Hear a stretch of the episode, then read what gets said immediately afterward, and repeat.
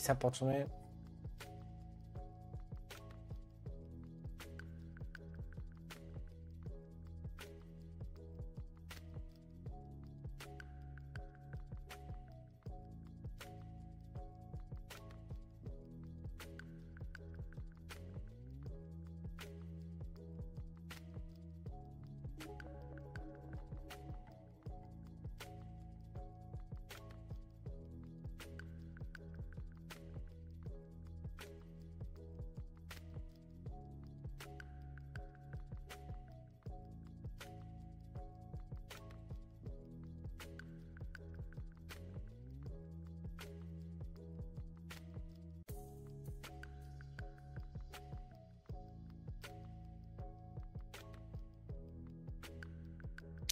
5 минути каза Сребрин, почваме до 5 минути.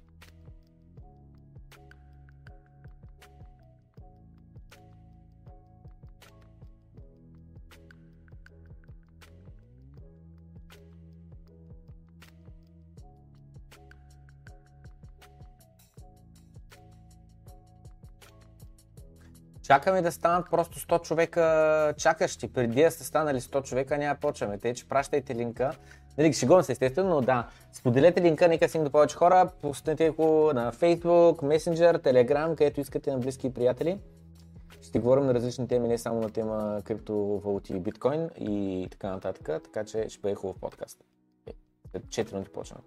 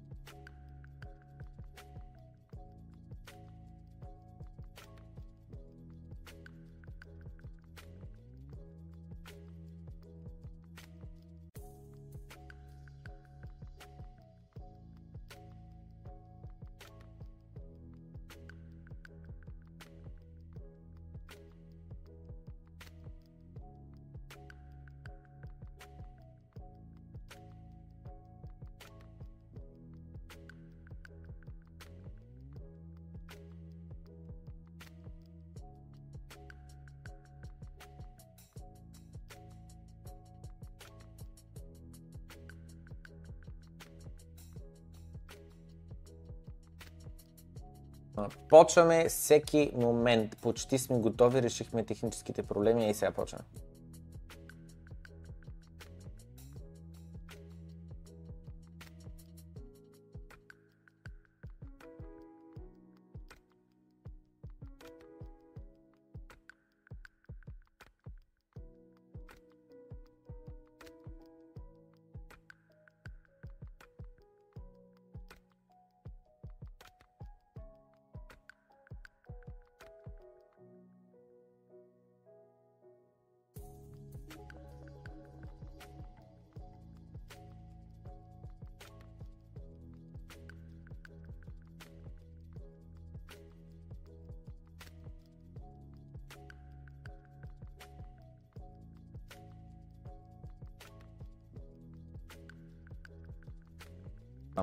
Добър вечер, казвам на всички, които а, така търпеливо изчакаха, за да можете да започне почти на време. 9.20, а, 8.26 е часа българско време.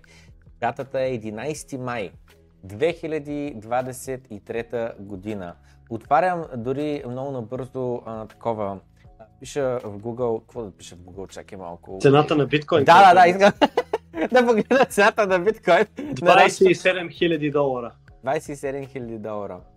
М, Тренд лайна е леко надолу заради ушким правителството на Съединените щати продавало тъпоти и всякакви измишлятини. На моя телефон сега точно в борсата Кракен е 26 950 долара. Уу, А, да, Ами да. Значи съм купил автоматично. да. Имам order, order buys. А, да. Ам, за момент искам да... а, Ти, какъв е този бекграунд? Много ми е някакво американско ли? Какво е? Или е картинка? Извинявай само за момент. Да, такова е. А, картинка е. Картинка е. Просто се чудя а, тук как да го направя, да го разтреча още малко. Само за момент. А, ам, за да се вижда малко по-добре за всички хора. Нещо е такова. Е така. Е така. Идеални сме. Готови сме. Така. Да. А, къде се намираш? В България ли сега? Къщи в Пловдив. Добре. До утре вечер. Добре. Ами, а, част от хората и, и екипа на канала знае, част от а, таковата, от, а, от патреоните знаят, така че сега ще го спомена бързо. И аз се прибрах в България, няма да споменавам сега публично нали, подробности, защо, какво и така нататък, но имам малко здравни проблеми и заради това трябваше просто бързо да се реагира и да може да, да, нали, да се действа по проблема, който не е сериозен, не е нещо, нали, което, а, как да кажа, нали, да те убие утре, но просто е проблем сериозен, който трябва да се реши, защото иначе в дългосрочен план ще има проблеми. Та това е на, на кратко. А пък иначе спомена, че такова, спомена, че щатите нали, ще продават биткоини и пак нали, почва този фът. И някъде бях видял в Twitter, в Дискорда мисля, че беше пуснат един твит, че щатите ще продават биткоини е новото на Китай ще банне биткоина. Те колко биткоин имат обаче? То пак то... Каквото, каквото дропнат, пазара ще го изконсумира. Нали излезе статистика, че един, е, имаме нов рекорд. Брой адреси с един биткоин. Да. Е, един милион в момента ли. Да. Така че броя уникални ръце само нараства, които са strongholders, hodlers. Да. Да. Ho- ho- Hold the course. Things Да. will Има гласно отгледаме постоянно статистиката и наистина все повече биткоини стават неликвидни, с други думи не са местени а, поне от 6 месеца. А, биткоини, които не са местени от 2 години насам, сам, а, а, нали, някакъв адрес и след което не е пипани оттам, в- е в парабола последните 6-8 месеца, яко нагоре. А, и наистина според мен просто до ден днешен продължава това нещо да се гледа на биткоин на 100% от много хора като на спекулация, като нещо за търговия и така нататък. И а, не осмислят дългосрочният му а, а, потенциал и как краткосрочните движения наистина са шум, както казва а, Грег Фос. И ам, бих ти задал един въпрос, между другото, да кажеш твоето мнение. Аз по-рано си мислех за доброто крипто да го оставя това нещо да си кажа моето, но нека да чуем твоето. Съвсем теоретично, да кажем, че някой човек има кръгла сума, ще кажа, за да е по-лесно, 10 биткоина. според тебе, как е най-правилно да ги разпредели? Нали? Той естествено в супер дългосрочен план най-правилно ще е никога, никога да не ги е пипал и никога нищо да не е, да не е продавал. Но все пак нали, не се знае колко години ще сме на този свят, утре може да наблъсне някой, което се казва.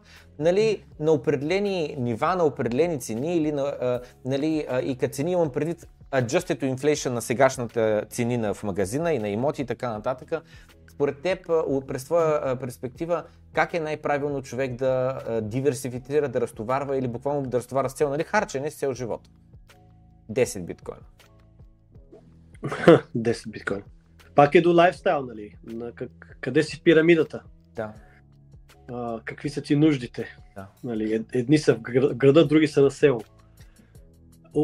Аз силно вярвам, както и Джеф Бут, че цената на биткоин ще расте forever. Понеже е супер limited property в дигиталната ера и колкото повече бранд awareness натрупва, за това, че не е хакабъл, всички тия преимущества, които предлага и всички знаем, повече хора ще се качват на мрежата. Ще искат да си купуват Block Space. Защото няма да има по-свободно место за търговия на планетата или за складиране на енергия. Това не значи, че не трябва да живеем. Нали? А, ако трябва да разпределяш 10 биткоина, искаш да кажеш в какво да ги диверсифицираш. При всички случаи оставаш прилично, прилично голям процент, за да продължи да расте. И, и, и, и, и за дълъг период от време, от 5-10 години, той ще изпревари всякаква форма на инфлация.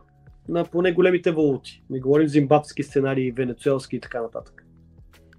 Така че покупателната сила в един период от поне 5 години, когато е складирана в биткоин, ще е по-бързо от всичко останало, което света може да, да ти причини. От хиперинфлации, граждански войни, какво ли не.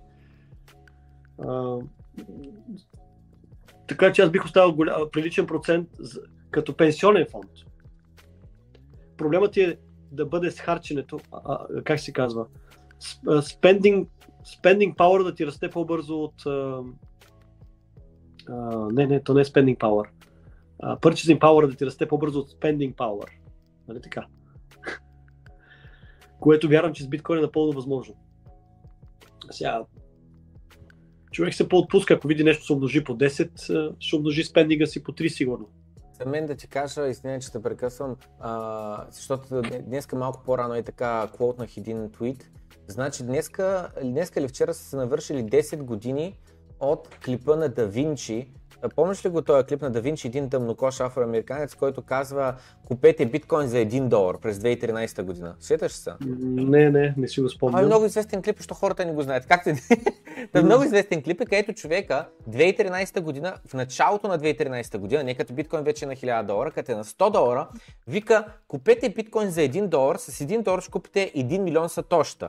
Вика, ако аз съм прав, нали, на къде се запътил тази технология и така нататък, това ще е равно 1 милион долара, на днескашни пари. И съответно вика, това е един долар, това рискувате. И някакъв, нали, вика, one freaking dollar, нали, супер се ядоса. И вика, съжалявам, нали, че псувам, не знам с какво, обаче викам, вика, ядосан се, защото знам, че няма послушате повечето хора и така нататък.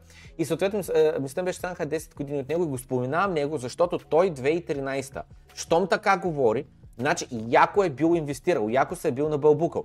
Обаче, Мин, по време на бура на 2021-2022 започна да шилва шиткоини, за които 100% му е платен а, нали, фи, за да прави реклама на някакви, ма тотално чувани шиткоини. И, спор... и, и, и, и Шиба Ино спомена и нас. И съответно, за мен а, а, това означава, че този човек е развързал кисията твърде рано, и той пак е станал много богат от биткоин, без съмнение. Той нали, по яхти, мацки, нанско. Това е ясно, окей. Обаче, факта, че той трябва да се продава и трябва да, да подлага хората да са на, влизат в тотални шиткоини. Едно е ауткоини, които все пак има някакъв екип, компания за тях правят някакъв блокчейн, имат някаква мисия. Друга тип Shiba Inu, който е чисто мимкоин, хайпкоин, който е пъм, после дъмп и това е.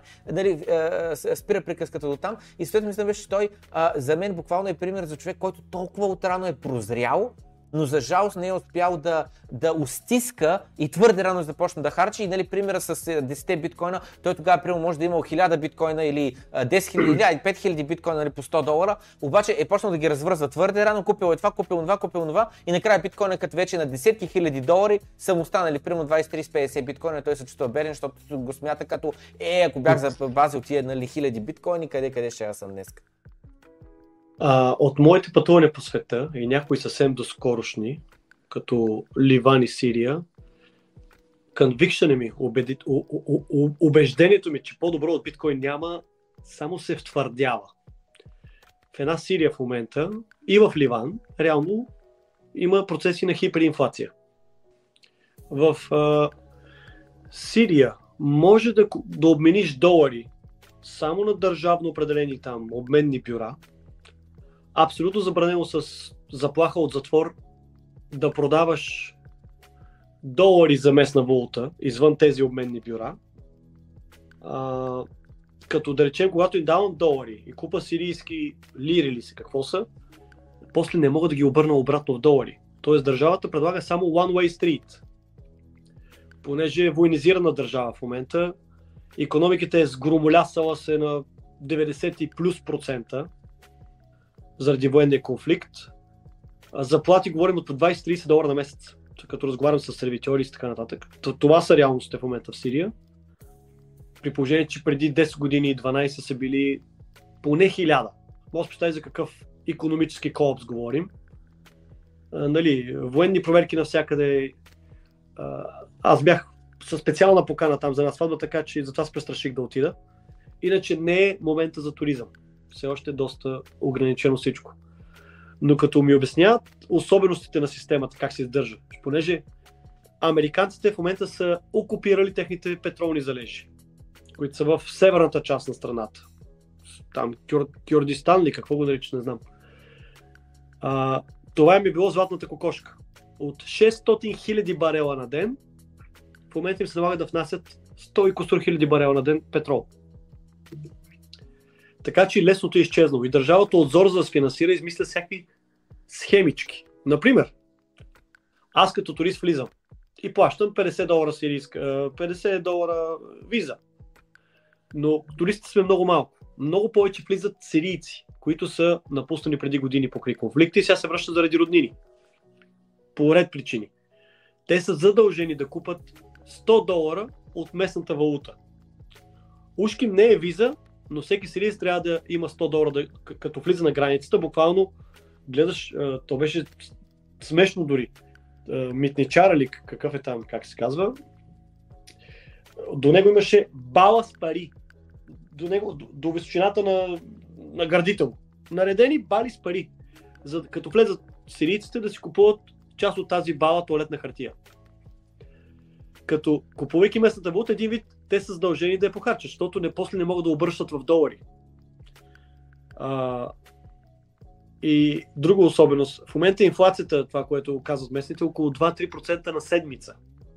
И вероятно се засилва. Ти си купуваш туалетна хартия и също времено местния султан, образно казано, бърза да, да те обезкърви, да ти премахне покупателната сила. Е, то няма и в момента и банкова система, кой знае каква. В смисъл, Visa и MasterCard не работят. О. Да, така че... И как плащаш в магазин? Само кеш? М- само кеш. Изключително кешова економика. То няма и много економика. При това затруднение от към голям обем от пари, които ти трябва да извършиш елементарни транзакции. Да речем, един обяд отиваш с бебала пари. Нали? А, един долар беше в момента колко беше? 90 хиляди местни юниц. Безбожни числа. А, така че не видях много економик вайталити по улиците в Дамаскас. А, токът е спорадичен. Абе, страшно изглежда, бедно, заради реалността, но не така бедно като Африка, защото имат големи натрупвания, нали, като сграден фонд, като инфраструктура. Въпросът е, че си напълно ен, ентрапнат, как се казва, за, за, заприщен от системата. Друг, друг начин да се финансират, който беше много интелигентен. Имаш телефон, купил си го чужбина. iPhone, нещо си. За да го използваш след втората седмица в мрежата в Сирия, която е една единствена, разбира се, трябва да платиш данък колкото струва телефона. Иначе този телефон спира да функционира, защото тя мрежата може да разпознае unique IDs нали, на всеки телефон и знае вида на, на телефона и така нататък. И Султана казва, добре, ще ти струва 1000 долара, за да продължиш да ползваш този телефон в мрежата ми. Разбираш, Султана винаги е в позицията да измисли каквито си иска репресийки, за да финансира своите най-крещящи нужди. А такива в момента са военното дело. Нали, там военни да искаш, защото те от 12 години са в конфликт. Сега нещата почва се подобряват, но това ще е процес от 5-6 години на помирение. Нали. Как се възстановява така економика след такъв дълъг конфликт? Представи си 12 години, ти си в конфликт и после няма да се бием повече, сега, сега занимаваме с ресторантьорство. Те самите хора, като психологите им вече са военизирани. Трябва да си програма на не знам как ще се умиротворяват помежду си. А, после бях в Ливан. Там също са процес на хиперинфлация. И много по-скоро. Там, там, там без военен конфликт, поне не в мащаба на Сирия, се сгромоля с всичко последните 3 години. БВП е паднал с 50%. Катастрофа. Нали, очевидно изглежда, изглежда по-богато от Сирия, като сграден фонд особено, макар че разлика между бедни и богати е много по-голяма в Ливан, отколкото в Сирия. В Сирия си имат, как се нарича, benevolent dictatorship. Uh, benevolent на български, uh, добронамерен ли? Да, да речем.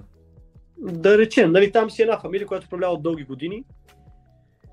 И, и ако трябва да гледа на макро ниво, Сирия а, изглежда по-безопасно, по-подредено, по-малко хаотично от това, което виждам в Ливан, но нямаш такива свободи. Нали, Ливан е тази доза анархия и свободизъм, която ти направи притегателен център за саудици, за другите араби, ползвайки Ливан като не знам, като Тайланд, може би на Близкия изток, или, или Бразилия, или нещо от сорта. Нали. Забав, забавната арабска територия. Докато Сирия, там стейтизма е бил винаги силен, десетилетия и, и очевидно дори в момента грани са отпуснати юздите. Въпреки голям, голям, голям економически колапс, хората изглеждат окей, добре облечени. Аз не виждам всичко, нали? виждам много малък баба от реалността там. А, видях и погром сериозен, дори по краите на, на, на Дамаск, нали? Не е шега. Представи си хората, нямат ток, бе, човек. Карат я на някакви там а, соларни системи. Блещукащи светленки вечер. Ливан дори няма улично осветление. Нямаше дори светофарни уредби работещи в момента. Поради разпада на държавата по много бърз начин. Защо се разпада? Аз подозирам, че им дръпнаха шалтера да не, да не бъдат перачната, която са били преди. За пари и за каквото сетиш. Защото там, като влезеш и, и, в момента навсякъде банки, всякакви странни имена. Нали, си няма да виж такова многообразие на банки. Влизаш Ливан, банки да искаш. Очевидно това е било financial някаква някакъв стейт, нали. И 2019 не, не мога да знам кой точно дръпа, дръпа шалтера, но тогава е началото на, на големия колапс. 2020 ги удра не бомба ми, гръмва една щуротия в а, техния порт, която унищожава стъклата на няколко стотин хиляди жилища. Дали до ден ще може да ги видиш. Магазини две години, три години по-късно са с изпочупени стъкла. И, и, и, и, и ударната вълна удра най-скъпата част на Ливан. На, на Бейрут, на Бейрут, столицата на Ливан, с 6 милиона население. Един милион бежанци идват от Сирия в Ливан, Абе, много турбулентно място. Но който има биткоин в момента е в много силна позиция, особено в Ливан, която все пак е свързана дигитално като економика. Там банките работят. Пари може да вкараш и изкараш. А, който е зависел по някакъв начин от държавни харчове. Това са всичките военни, полицаи, служители. в момента е карат на изпарения като покупателна сила. И, и то си лечи. Бейрут е празен град. Град с 2 милиона население, преди ако не бъркам. В момента се разходиш през деня, той е като гостаун. Нали, гледаш някакви скъпи магазини, никой не влиза, няма трафик. Абе, като след, не знам, ядрена война. Хиперинфлацията удра всички слове на обществото, дори по-богатите, защото хубаво имаш бизнес, ама те хората нали, трябва да могат да циркулират пари. Да. Така че в момента даже четох, че американците давали поредна помощ, за да може ливанската държава да плаща заплати на военните, да не се разпадне съвсем. Говорим за по 100 долара заплати в момента, изразени в местна валута. А цените са колкото в България или по-високи. Бих казал. Нали, не бях впечатлен от обслужването, от това, което малко видях. А, може би, ама то, кой да е щастлив в такава ситуация?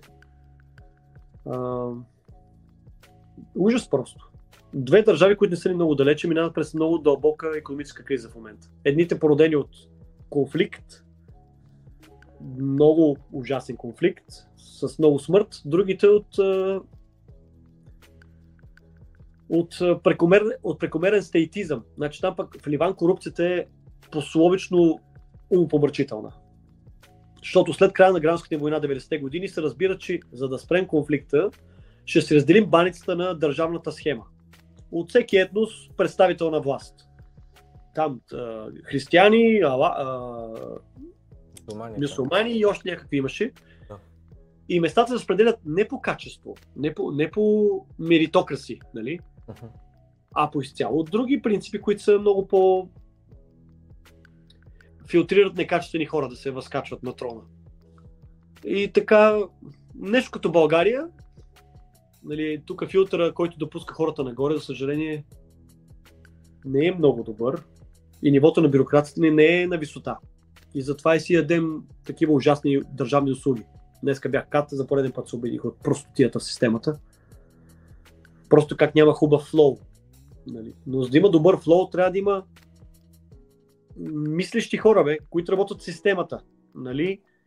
И не се подават на, на, на някаква корупция елементарна, лично да се обогатят за сметка на всички останали, а, а, а наистина стежат на място и да искат колективно да измислят по-добри решения за всички на тази територия. Да не се измъчваме, нали. Таливан, те са много причините за този голям колапс. Корупцията със сигурност играе голяма роля. И банковата система, че била зверска перачница. А, на някои места видях крипто. Там борси и штороти. офлайн имам предвид. Като казвам крипто, много, на път за Ливан ми се случи нещо интересно. А, ня, бях забравил да се взема кеш. Сме в Истанбул. А, на кой му хрумно от групата ни викат, бе дай да потърсим, може пък да намерим тук някой да обмени крипто. И пишем крипто екченж, нещо си, и на буквално стици метри от нас в Таксим имаше борсичка. Изчезна ми. Не, аз, аз такова ще да пусна на климатика и да взема вода. Слушам те, слушам. А, буквално няколко стоти метра, където хапахме, имаше криптоборсичка.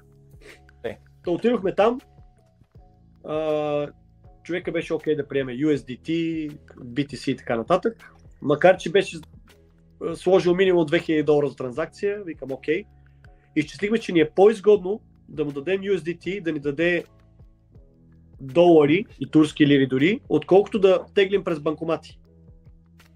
Банкомат излизаше 4-5% общия удар, през него излезе 3%. И това е без спазарим. Значи, може да спазарим, а викам, айде, няма да циганим. Нека да е щастлив. Така че преведох му USDT, даде ми долари, с които да... Защото в Сирия друг вариант лесен няма. Трябва ти кеш да се разплащаш. И, и, като, като засменим долари, пак беше през нашия човек, който е много свързан, да е много тихо мълко, че буквално вкарвали затвора, ако разберат, че обменяш долари. Не, не на официалните места. Един е курса на черно, съвсем по-ужасен, т.е. по-нисък беше на, на държавата. Да, да. А пък утре заминавам на друго такова безумно място, Венецуела, където те не са излизали от хиперинфлация, не знам от колко години. Не знам дали то държава ли какво е. Процесът след разпада на държава, какво може да се нарече. някакъв сбирштайн от хора, всеки превзел някакво парче от баницата и така. Нали, много красива държава, но с ужасно, как се казва, ужасно ниво на бюрокрация и на, и на, и на селяци, които са превзели кормилото. И държава с най-големите валут, а, такива петролни резерви на планетата, хората буквално гладуват. Милиони напуснаха последните 10-15 години. Ще видим и там как е след няколко дни. Ел Салвадор, помня, че и ти ми беше пратил линка, че а, вече стана закон, а, го приеха за примахване на данъци. Нулеви данъци. За а, IT компании, така ще се изразя. А, Много от моята хитро. камбанария, аз имам чувство наистина, че Букеле прави всичките а, верни ходове. Кажи ми твоето мнение като цяло за а, Букеле, за Ел Салвадор, за този закон, за...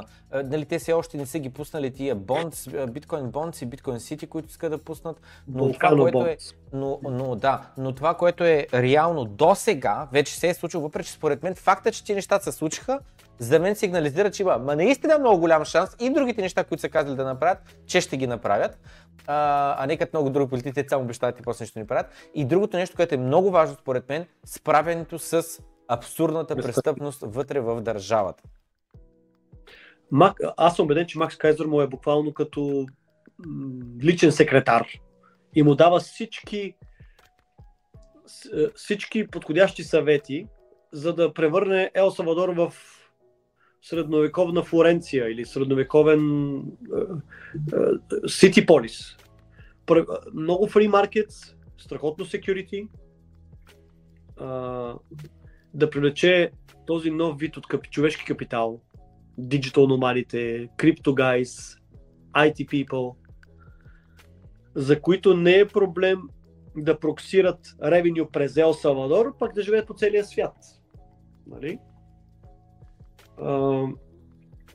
От това, което чета тук, там е много пари инвестират в инфраструктура в момента, нова инфраструктура, за да направят кръвоносната система на държавата с, с по-голяма проп- пропускателна сила. Нали, пътищата все още са важни, за да, да не е само столицата must present за бизнес, а и провинцията. Както е Европа, както е нали, Азия не е добър пример. Определено е Европа. Нали, Западна и Централна Европа. Инфраструктурата е толкова добра, че не е нужно да си в центъра, в близко до властта или нали, не е проблеми в провинцията да живееш. А, така че Макс Кайзер, който е си, не знам дали, бих казал анархокапиталист по-скоро. Нали? И това, че Букеле е сравнително млад да, да възприема съветите му и това, че няма какво да губи, тъй като държава са били ударили дъното много отдавна и са се влачили по него.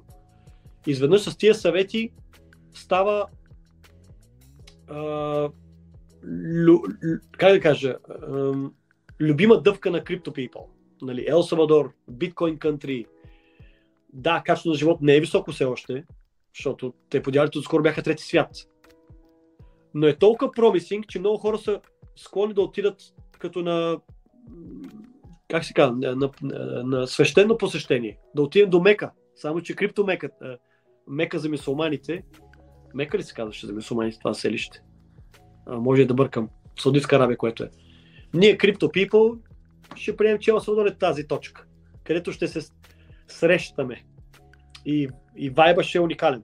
Даже, надявам се, не си се отказал предложението ми да сформираме групичка за Ел Салвадор още ноември месец. А, офертата е много добра, така че. Между другото, гледах билетите, още не съм купил и сега буквално преди да започне стрима, гледах билетите. А, в твоя скриншот бяха на 818 лева, вече са на 978 лева. Същите дати ли? Същите дати, същите часове, аз точно това отворих скриншота, проверя нали всичко, еди си какво дали съвпада, да не би да бъркам. Не, не, да съвпада. 978 лева, вече са 170 лева нагоре, което може би че или, или си пуснали само един, два, три билета на такава цена с идеята, нали, да, как да кажа, защото няма никакви продадени билети, обаче с всеки един купен билет, нали, се вдига цената. А... Да, да, това си е нормално и от менеджмент. Те гледат и процента на заплаваемост и какво ли не. Да. Но офертата е добра и дец вика добър екскюз, чушки ме ниска цената, за да отидем допустимо Ел Салвадор. Тогава се пада и конференцията Adopting Bitcoin на 7 ноември. Може да се съчетае. Аз, аз съм купил билет, така че отивам със сигурност. Надявам се да се стегнеш и да те включиш. А, но пак да се върна за Ел Салвадор. Да. Аз лично се чувствам все по все по-настроен за идеята да помисля за резиденси там, защото от към от към Tax Complications изглежда много добре. Нали, на фона на Испания, където живее основно в момента, дори на фона на България по дяволите. Ако рираутна, как се казва, пре, пре, пре, Пренасочиш. а, пренасоча потока на парите ми от, в цифровите ми бизнеси, да минава от там, е, спестяваш не само подоходния данък. Истината, че спестяваш дори ДДС. Защото съмнявам се там да има автоматичен екшенч с Европа или че да бъде толкова compliant. Нали, ако продаваш някаква услуга в България или в Европа, над определена сума трябва да включваш ДДС. Такива са правилата, но Ел Савадор, докато не стане голяма бемка, нали, като Дубай, има време за да, за да ги гонкат, че натам изтича капитала. В един момент, като се натрупат обаче такива качествени хора, които там им е резиденсито, те ще завъртат колелото на economic vitality, на ресторантите, на услугите, на културата, на... То това е. Нали, това, това отнема време. Но това става по-бързо за пореден път от всякога преди исторически, защото хората имат информация и по-бързо решават да се пренасочат към дадена точка. Ел Салвадор, като привлече такъв тип хора и като гледат туризма им, който и тази година расте с 50%, те такива цифри не са и чували. За първи път имат огромни, как се казват тези кру, круизи. Кру, кру, круизи, нали така? Корабите, Друг път са да. ги избягвали заради престъпността. Сега круизи стъпват и на, територи... на техните плажове. А това пак внася капитал вътре в държавата. Да, а, споделиха някакви макроцифри, че ако нещата бъдат както ги виждат, с сегашния тренд на 50% ръст на туристи, на всякакъв друг foreign capital, те могат да бъдат debt free, изцяло нулеви задължения към външни кредитори още 2030 година. 7 Вау. години. За 7 години могат да бъдат debt free. Вау. Докато Това е щатите са да бълбукали с 32 трилиона дълг. Запада се опитва, не само Запада, много държави а, вместо да има austerity measures, да, да, да, да тунинговат държавните разходи, да намалят центризма, да намалят преразпределителната сила, казват, добре, ще вземем нови дългове, което е данък върху неродените, ти- неродени, неродените данъкоплатци. Нали? Те ще трябва по някакъв начин да го изплащат. Дори си ако че инфлацията намаля покупателната сила на този дълг, то пак е дълг. А, така че не е много честно държави, особено в западния свят, да ползват дълга като инструмент за изкуствено задържане на някакви каче... разходни нива, на пенсии, на социални програми, на какво се сетиш. Нали, временно изглежда прекрасно, обаче вероятно ще доведе до много по-голяма диктатура държавна от опит да те принуди всеки да бъде обложен, за да има шанс да връща тия пари на някого някакси.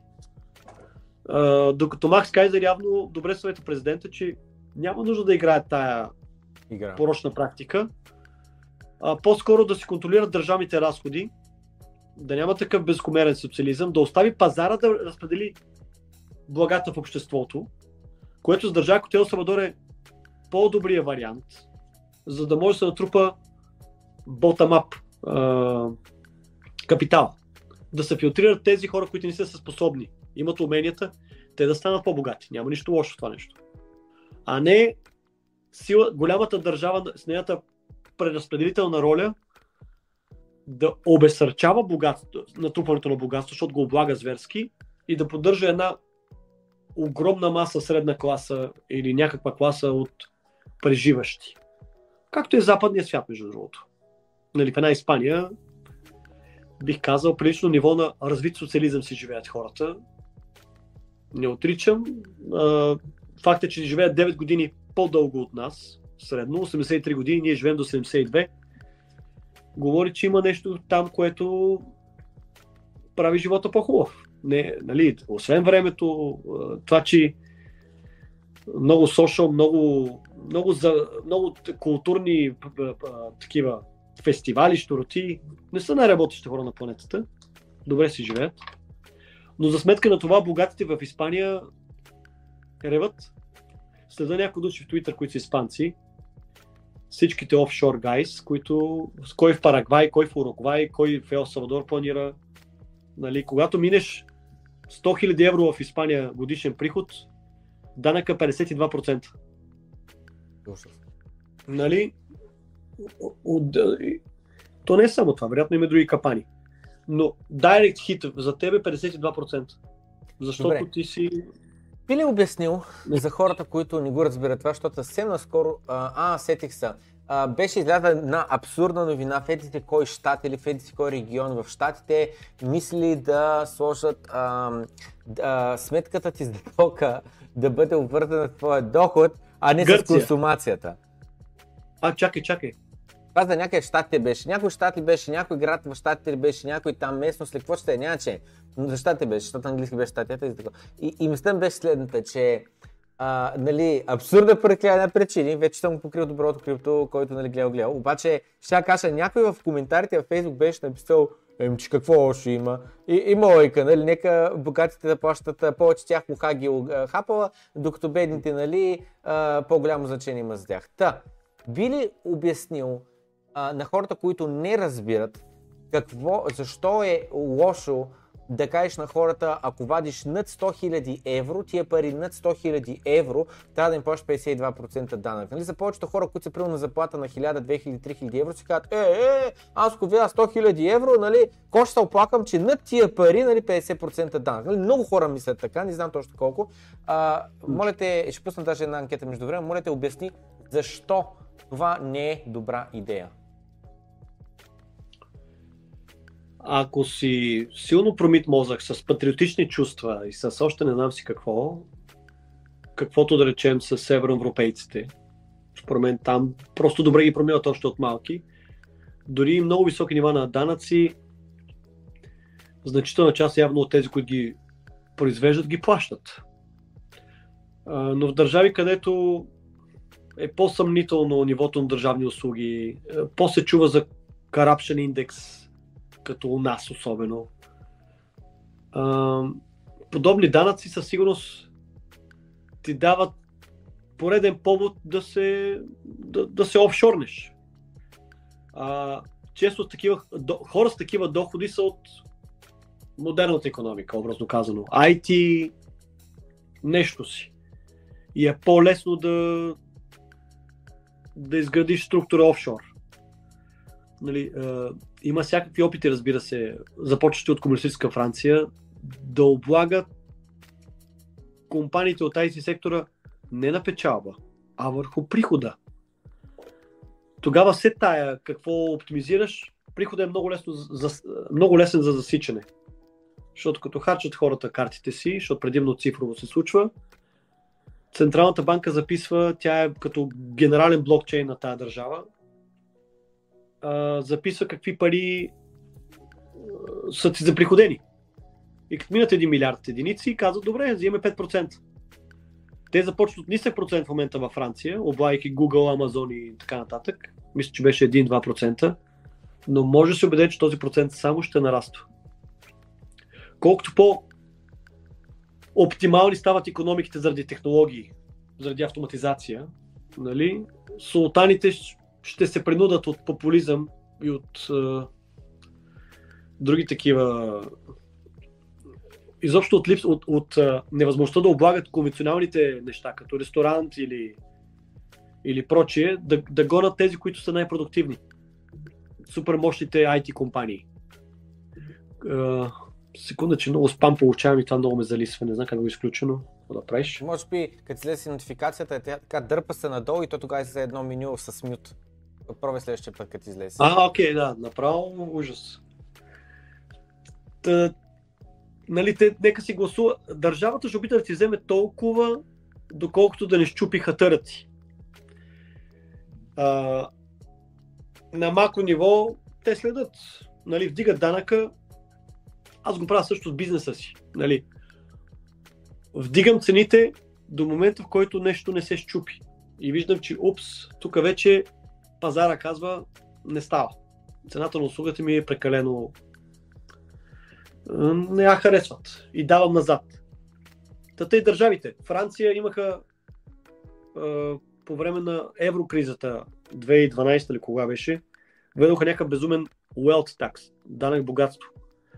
И в определени случаи хора да речем на половин милион евро приход и с активи за няколко милиона, излиза се, че total tax uh, obligation се равнява или надвишава техния доход.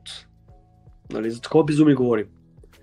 А, как тогава мога да задържиш, задържиш някой на твоята територия? Ще ме извиняваш, какво като се говоря френски язик, обичам френски корасан и така нататък.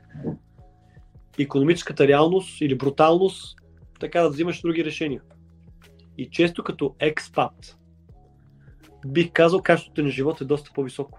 Защото живееш в един бабъл от други такива способни хора, с този начин на мислене. Аз съм нямал тази възможност, защото просто отрано съм почнал като предприемач, но познавам всякакви експати по цялата планета. И така ми е много, любопитно да чувам войорски истории от техния начин на живот. Нали. Нали, експат, разбирай, французи отива да живее в Хонг-Конг. Или лондончани отива да живее в Бразилия. В общия случай, според мен, такъв човек има много по-високо качество на живота а, получава по-добри възможности и, и, и с други хора, които мислят по различен готин начин. Израстваш страхотно. Нали, в един, глоб... Начинът на мислене е по-глобално. А, силно препоръчвам. Кой както може да пробва да живее като експат. Диджитал номад, предприемач, разбира се. Но да не се за, за, закостеняваш там, където си роден, там учиш, там се жениш, там работиш, там си умираш. Мен не ми звучи толкова привлекателна тази история. Света, който живеем, предлага толкова лесен начин да, да си навсякъде. Нали, някой ще каже, да, ма социалният ти кръг там е различен. М- така е. Затова трябва да имаш, да, да имаш много по-отворени сетива. А, мен лично не ми пречи толкова много. Нали, лесно се пътува днешно време. Три месеца съм в Испания, един месец в Колумбия, два месеца в Азия, един месец в България. Не е за всеки, но в определена възраст. То не е до възраст.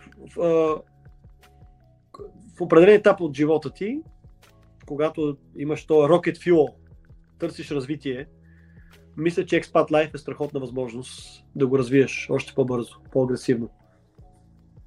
И с крипто assets.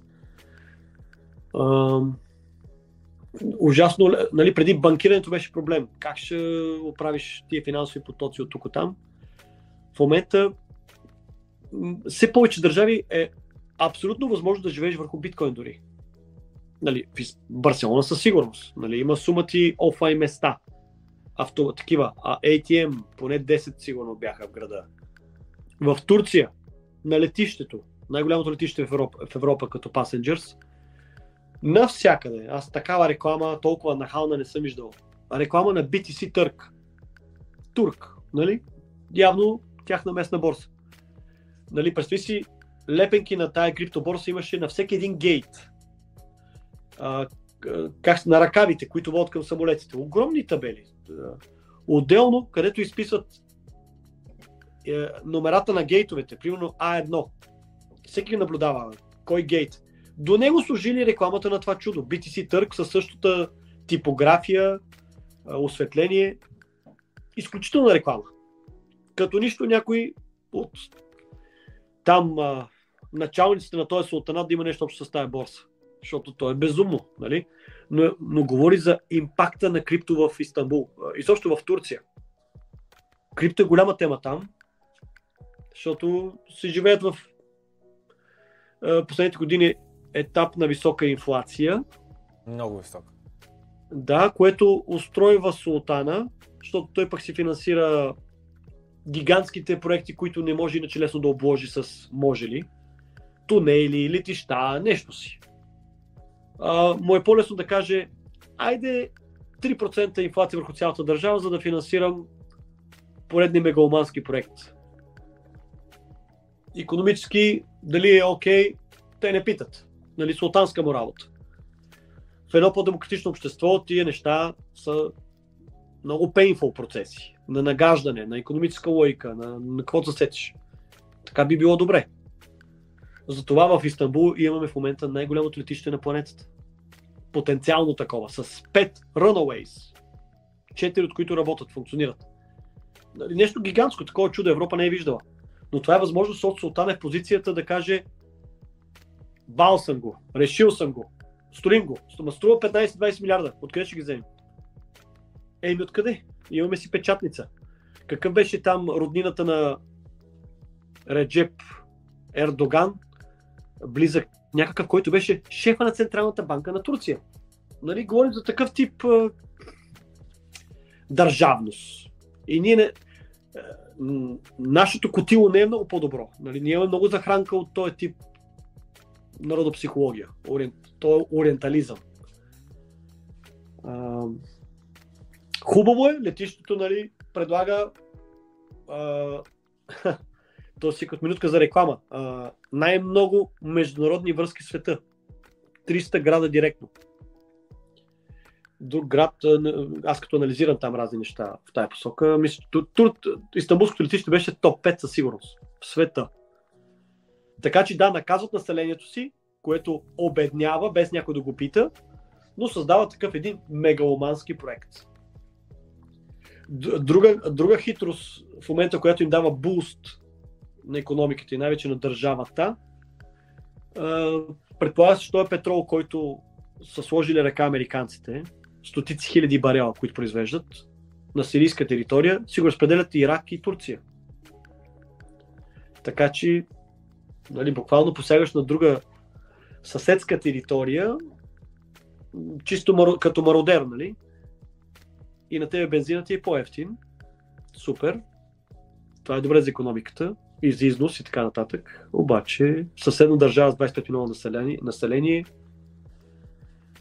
е нали, на парцали. А, така че морален казус. За а, искам да ти прочета един коментар, който съм съгласен а, с него от чата. Е, Тодор Гинчев каза, повечето хора с професия, с професии, които не позволяват работа от всяка локация. Нова локация, град, държава и така нататък, ново начало и всякакви рискове.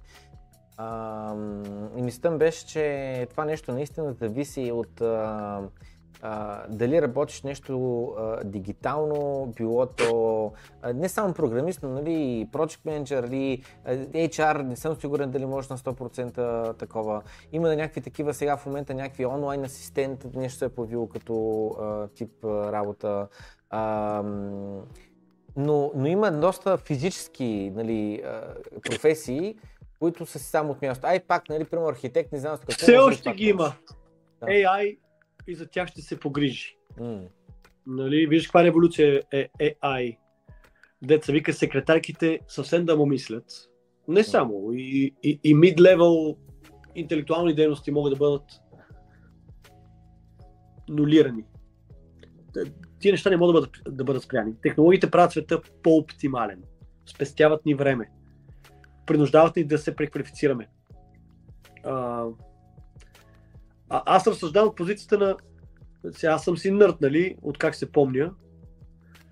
Но ако трябва да се готви за утрешния ден, къде имаш потенциално най-големи свободи? Да не бъдеш репресиран, защото държавата, като е закъса, ще тръгне срещу най-низко висящите как се наричат? Uh, lowest hanging fruit. Да, срещу най- най-достъпните плодове за облагане, образно казано.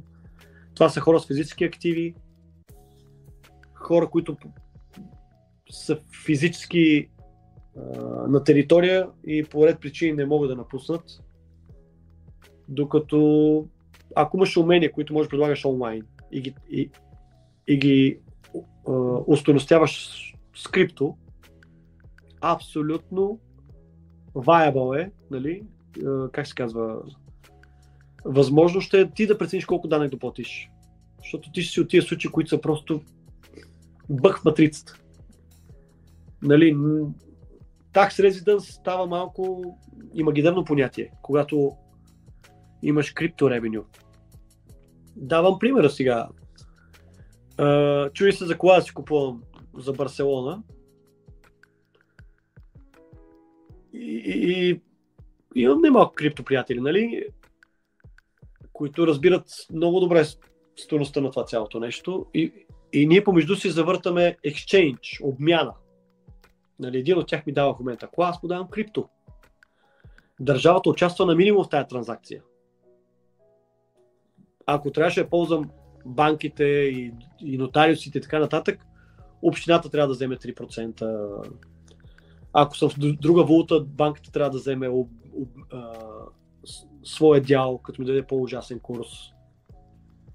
А, докато когато и двете страни използваме този Value Transfer Network, нали, каквото е биткоин, много лесно става агримента за exchange. Ето ти крипто под някаква форма, дай ми друг асет. Нещо подобно в момента се опитвам за сделка да направя в Барселона за имот. Нали, руснаци, които живеят дълги, дълги години там, флипват апартаменти, купуват ги, правят ги и ги продават. Но а, мъжът на тази девойка, с която там се запознах а, и предлага един от подобен имот, разбира от крипто. И все пак е от Русия. Съвсем наскоро бяха ударени от Visa и MasterCard. Много лесно проглеждат за смисъл от биткоин като асет холда, като, като асет, който да. да държат, за да се застраховат от какви ли не небивалици. Нали, те са aliens в Западна Европа. Западна Европа в момента Зорлем е антираша и те могат да издадат дървото покрай сухото да изгори мокрото. Нали? Да. Само защото са руснаци, нещо да се случи с банковата система и тях лично да ги засегне повече от другите. Да. Та, се съгласиха да една сума да плата в евро токенс, нали? И то до обем, в който над който те да не отчитат печалба. Нали, са едно нулева транзакция за преддържавата. Останалото плащам в крипто. Аз съм хепи, те са хепи. Държавата, нали, града, може да има съмнение, че тук странно е как така някой сключва сделка пред почти нулева печалба. Еми хубаво, хубаво, докажи го. Какво да направиш? Може да съм просто много близък приятел и ми правят услуга. Колкото повече такива хора стават, а те нарастват всеки божи ден, ще стане напълно възможно да подзаобикаляме този безкраен репресивен орган на taxation, защото taxation е репресия, нали? насилие. Някакви хора рандъм решават колко им дължиш за взаимоотношение с други хора. Но като билдваме, като, като, като се а, прониква биткоинизейшена worldwide, аз се чувствам все по-спокоен, че навсякъде на тая планета ще мога да направя някаква форма на обмяна. Ето ти BTC, имаш супер ликвид. Това е the most liquid form of money. Uh, по-ликвид е от кеш дори. С кеша имаш обемни проблеми, нали, освен това. Складирането му, видимостта му, риска, който води това след себе си супер кеша е биткоин. А, в момента инфлацията в Аржентина е 100%. Там също ще хода живи здрави юни месец. Ще ми е много интересно. На такива, на такива хора е много лесно да обясниш смисъл от биткоин. И, и да направим обмяна. Дайте ми ваш асет и ти като казах, какво ще правя с 10 биткоина, ако трябва да, да го мисля. Диверсификация, но обменяйки директно биткоин за друг асет потенциално кешфлоу асет, какъвто е имот. Макар, че имотите са sitting ducks за taxation. Трудно се управлява това чудото разстояние. Нали? Обикновено имотите трябва да са около тебе. Така че, както да го гледам, по-хубав пропарти, който да държиш за дълъг период от време от биткоин, няма. Няма и да съществува близко бъдеще, като иновация. Какво ти трябва друго? Що трябва, що трябва да... Аз, за мен биткоин е дерискинг. Излизайки от системата. Защото намалям рисковете на банкови погроми, на природен погром върху имота ми или амортизация чрез някаква вандалщина или политическия риск от това, че могат да залостят всяки врати, както случва в момента в Ливан, Сирия, в Аржентина. Биткоин е дерискинг реално.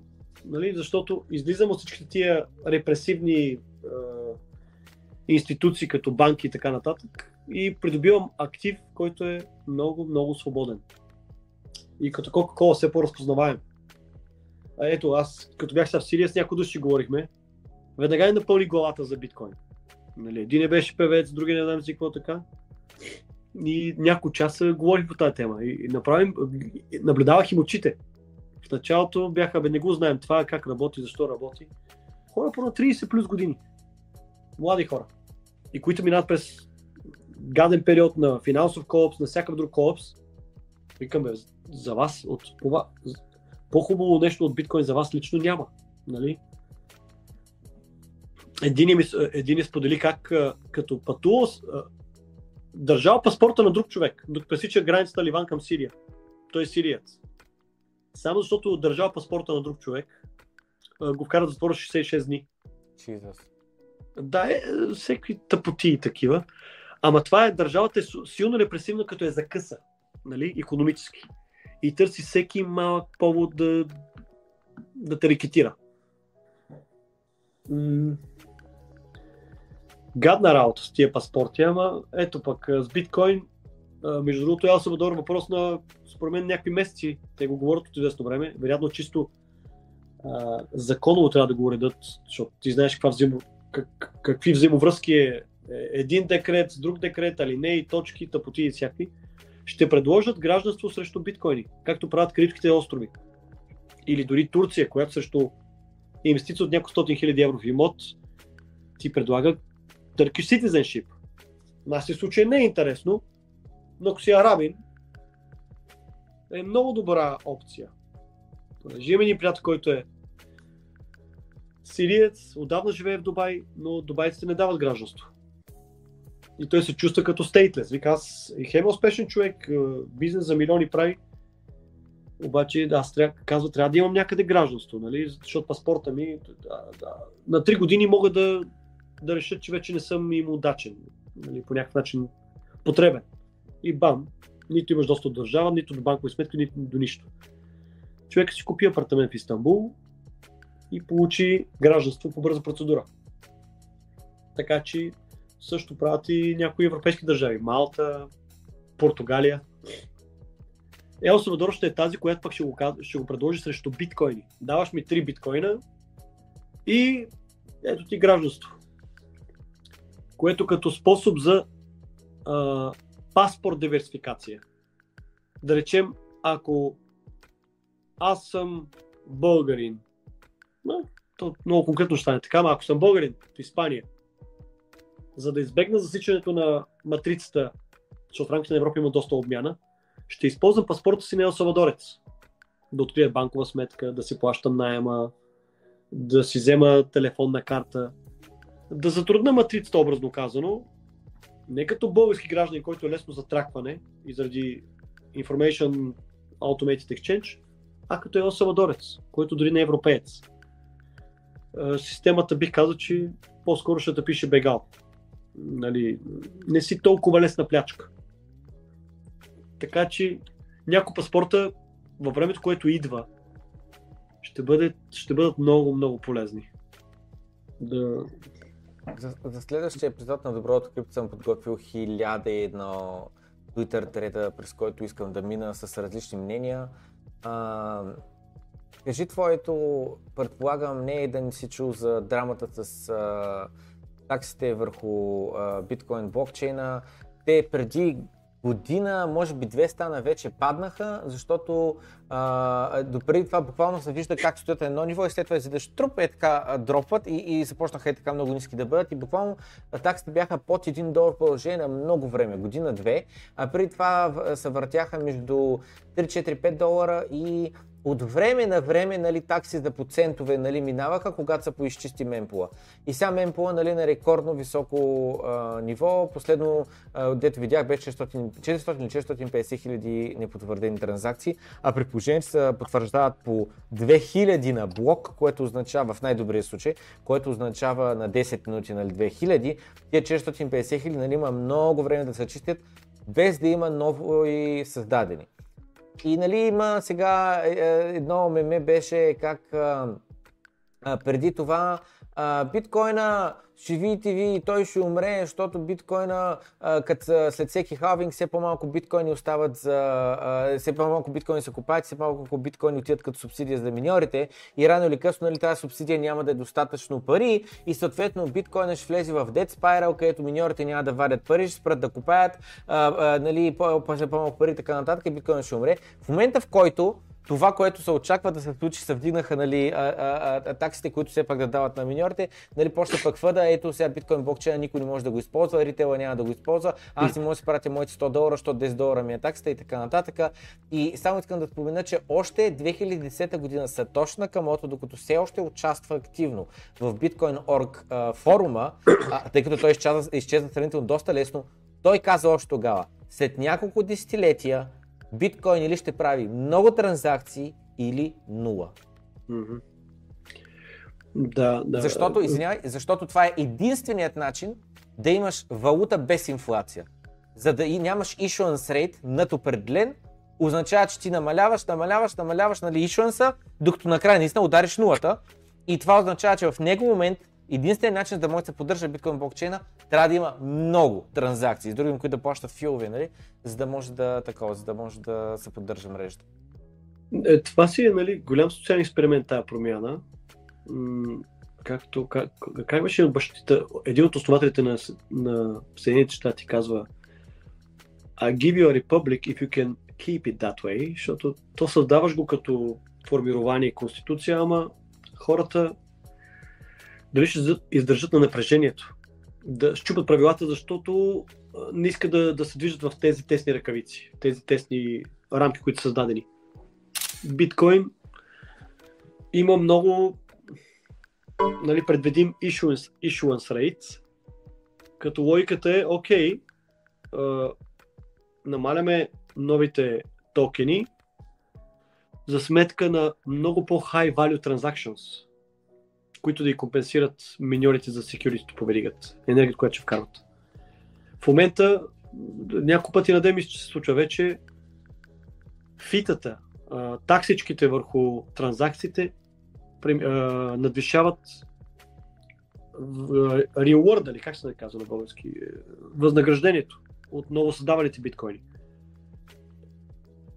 Принципно а, ако за да, за да стане биткоин Global Settlement System, най-вероятно транзакции ще, ще, ще станат много скъпи, за да се използва за most precious uh, value transfers. Нали. Идеята за кафета отпада, но за това ще има Lightning Network и други иновации, където скалируемостта е огромна.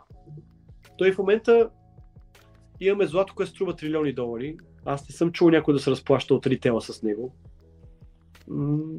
Дори не си го помисляме. Знаем, че той е settlement layer за по-големи транзакции, които изискват сигурно за много по-голям период от време да складираш някакъв обем информация, енергия или какво е истината, каквото е информацията в блокчейн, която истина трябва да приемат всички, които приемат правилата на играта. Така че ако ще става трилионен актив, фитата ще отидат в небесата. Uh, и ще използваме L2 Solutions, нали, Lightning и други solutions, които ще... Да ти прочета един твит, който съм подготвил и е точно на тая тема за, каза, нали, с златото, ритейла не сетъл в магазина да си купи uh, сметката си плати с злато. Да, а, на английски ще го превеждам нали, на момента, на български може да обърка някъде, ама казва а, нормалните пичове, които искат да си правят транзакции върху биткоин блокчейна, are being priced out. С други думи, вече им излиза твърде скъпо да правят транзакции, защото някой друг с нали, повече желание готов да плати по-скъпа транзакция, да умин транзакцията, uh, are being priced out от uh, от блокспейса на биткоин, от Gambling Degenerates, защото нали, в момента спайкнаха филовете заради тия uh, BRC20 токени. Така, who will be priced out, които пък те от тяхна страна ще бъдат а, изместени, те няма да могат да правят транзакции от институциите, които пък ще бъдат прайс прайс-аутнати от пенсионните фондове, които пък ще бъдат прайс прайс-аутнати от Sovereign Wealth Funds, което не съм сигурен как го преведа, които пък ще бъдат прайс прайс-аутнати от централните банки. А, аз някъде друг, друг да бях прочел твит, че всъщност това, което случва е, ние всички купуваме пространство в блокчейн, което е, което е лимитирано. Да. За да остане децентрализирано до 1 мегабайт на 10 минути. Колкото по обемни са изискванията за, за, за мрежата, толкова по-малко хора могат да, го, да, да участват в играта. Нали? А, така че със сигурност е някаква форма на атак, е, атак вектор в момента, защото много транзакциите са булшит, нали? Но така не, че този атак вектор ще, ще се прояви. Освен това, а, нека, нека да хвърлят там, не знам, може и Deep State тук да прави някакви схеми, защото за тях няма проблем да, да харчат пари, да губят, защото те не могат да загубят нещо, което принтират от въздуха, за да затрудняват мрежата и така да, да, да показват на плепса, виждате, виждате ли, тук една транзакция струва 30-50 долара. Обаче случаи колкото всички на тази планета и 30 и 50 долара не са проблем.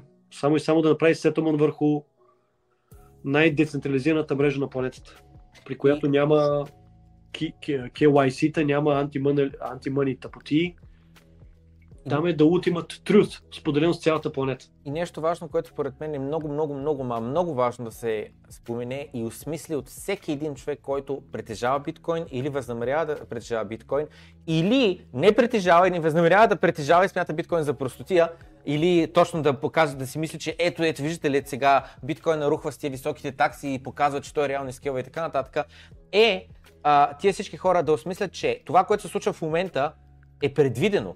Това не е изненада. За хората, които са надълбоко в биткоин, мисловно и го разбират, това не е, оле, какво стана с таксите? То се чакаше, то рано или късно трябваше да стане. Този вектор, да, ще, ще а, се прояви. И, и, и въпросът е в това, че биткоин по дизайн а, се самозащитава от това. Защото атак вектор работи последния начин.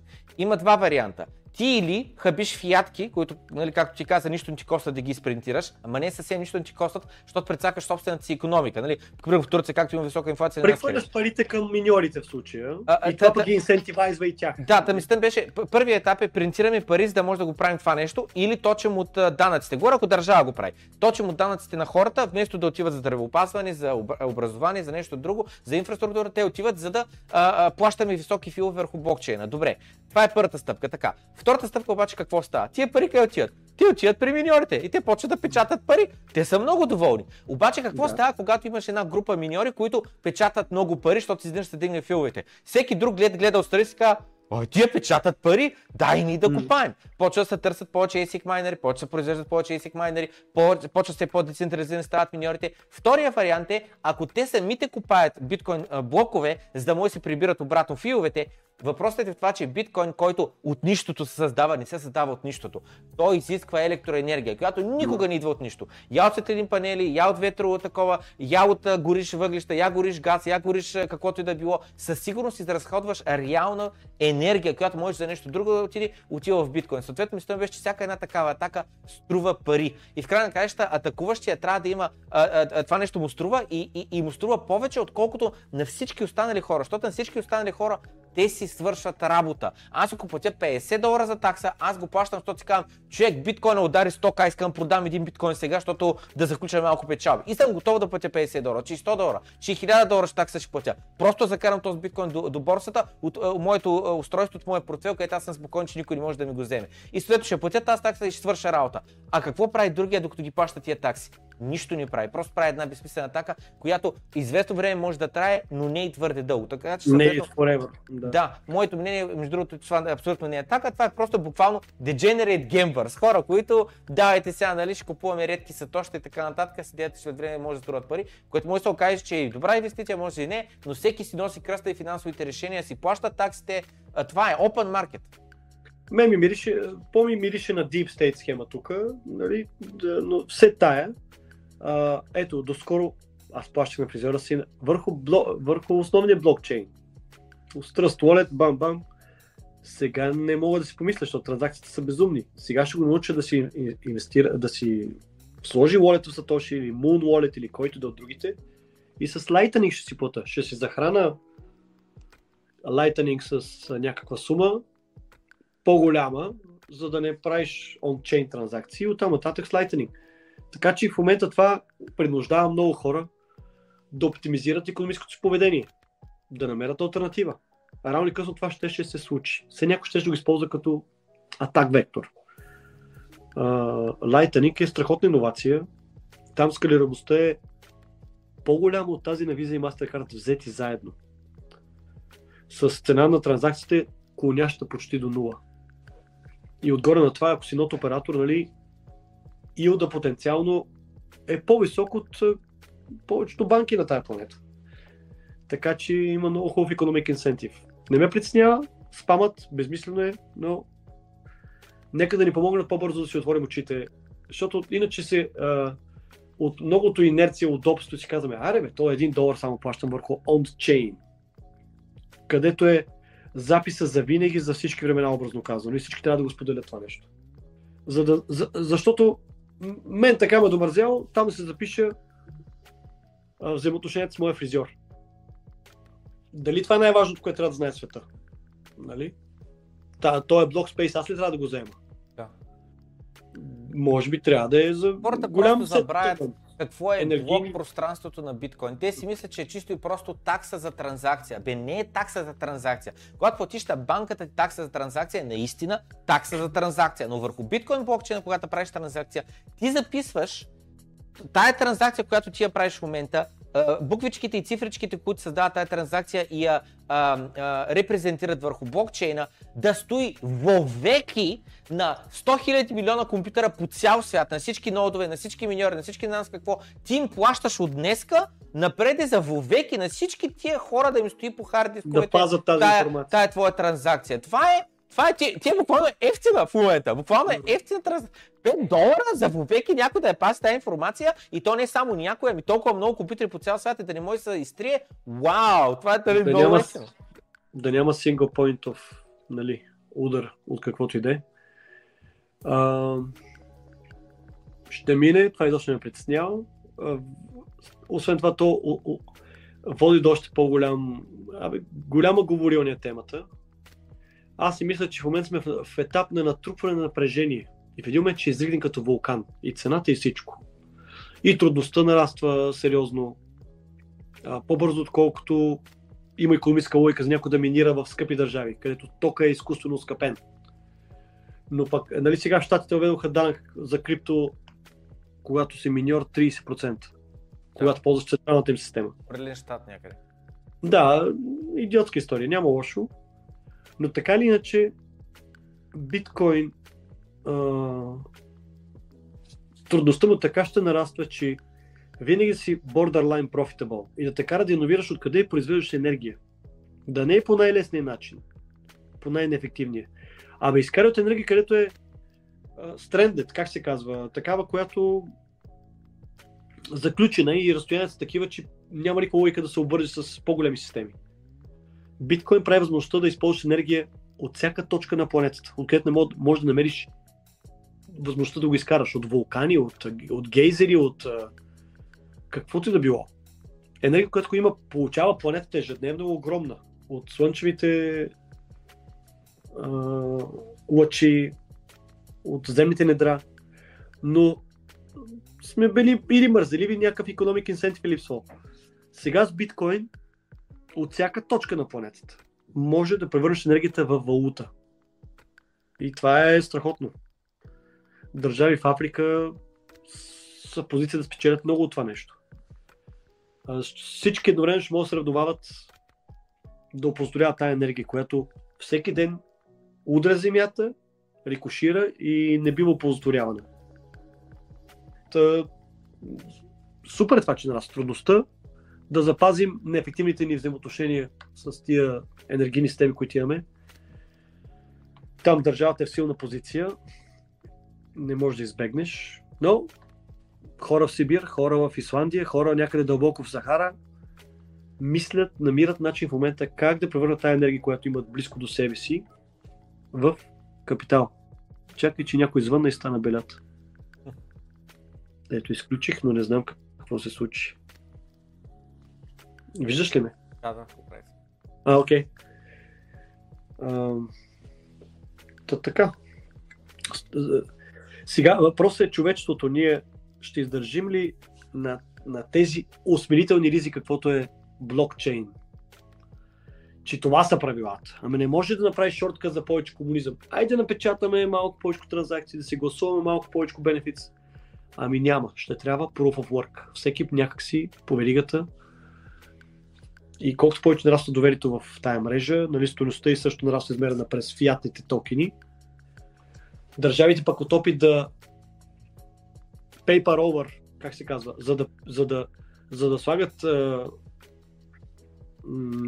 на раните в економиките си някакви бандич, как се казва, пак ми бяга думата, а, печатницата ще удря обикновения човек, все повече ще се усеща, че по-сигурно и по-безопасно място от биткоин няма от нарастващия хаос в цялата планета. И ако са верни трактовките или теоретичните постановки на The Four Turning, нали, чакат ни десетилетия на нарастващ хаос. От това, че преминаваме от индустриална ера към информационна ера, в която ера пък се предполага, че много по-малко хора са необходими. Принципно. Нали, просто нито аграрни економики, нито много по-ефективни сме, с много по-малко човешки капацитет. Въпросът е да преминем този труден етап от нуждата от 8 милиарда към, може би, следващия етап информационната революция, където може би 3 милиарда или 2 милиарда са предостатъчно да се създават всички тия взаимоотношения.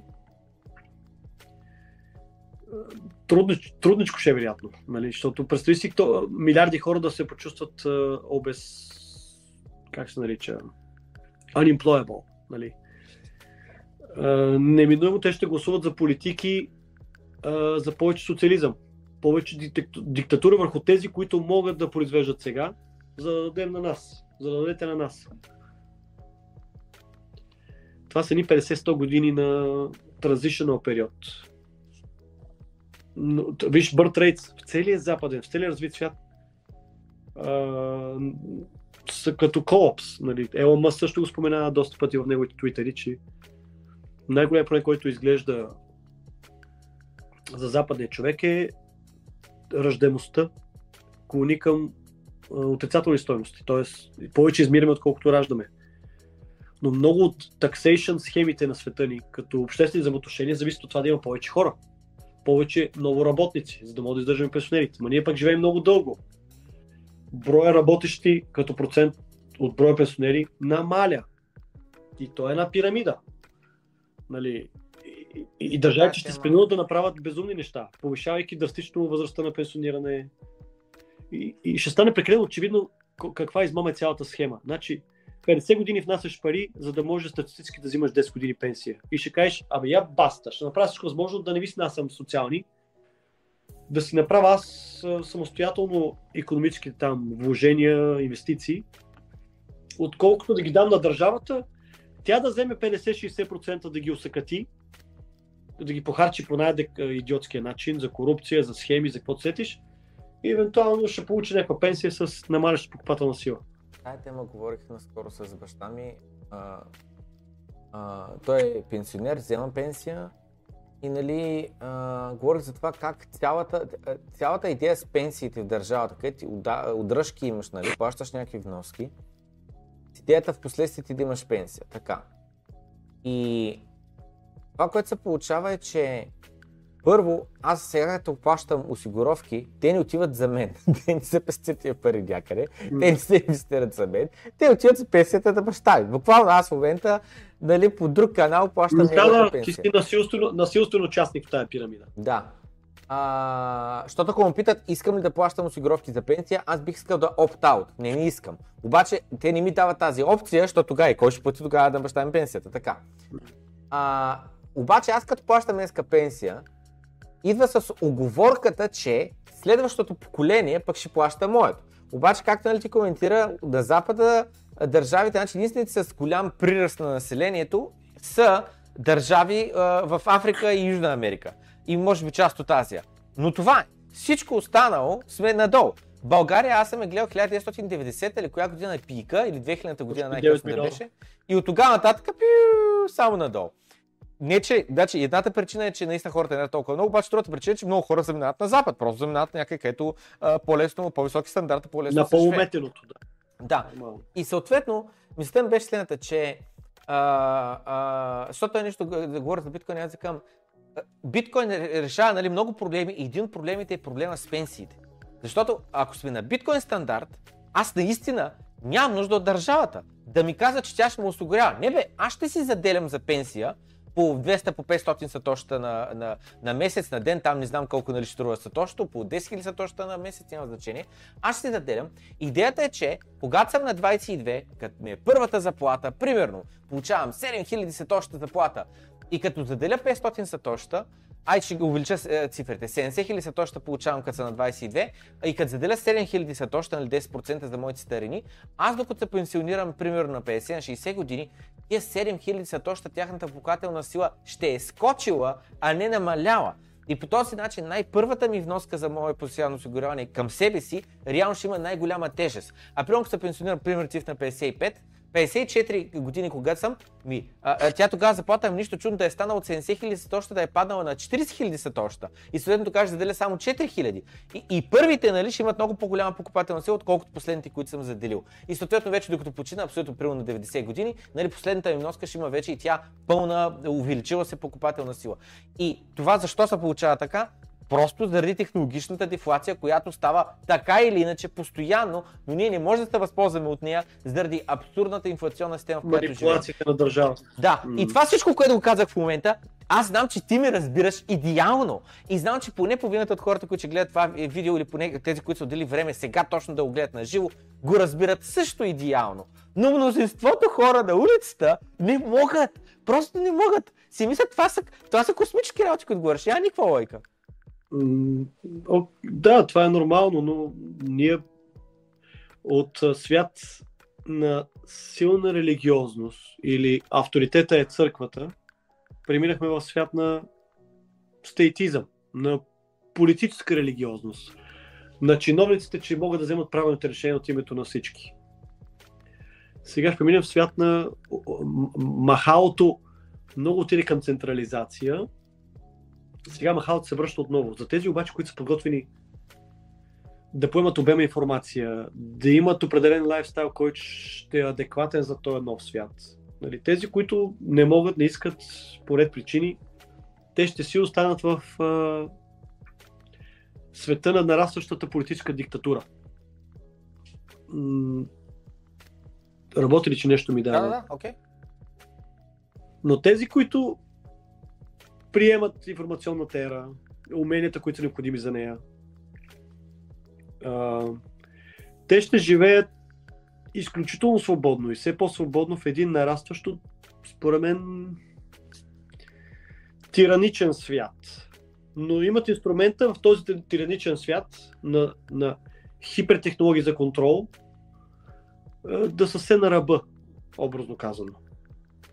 Просто ще си длъжен да имаш умения за този нов свят, за да те допуснат а, като Джон Гаут, нали, а, може, може да, доведе, да, да те поведе към новия свят, ама трябва да си предприемач, трябва да, трябва да, трябва да си окей okay за proof of work.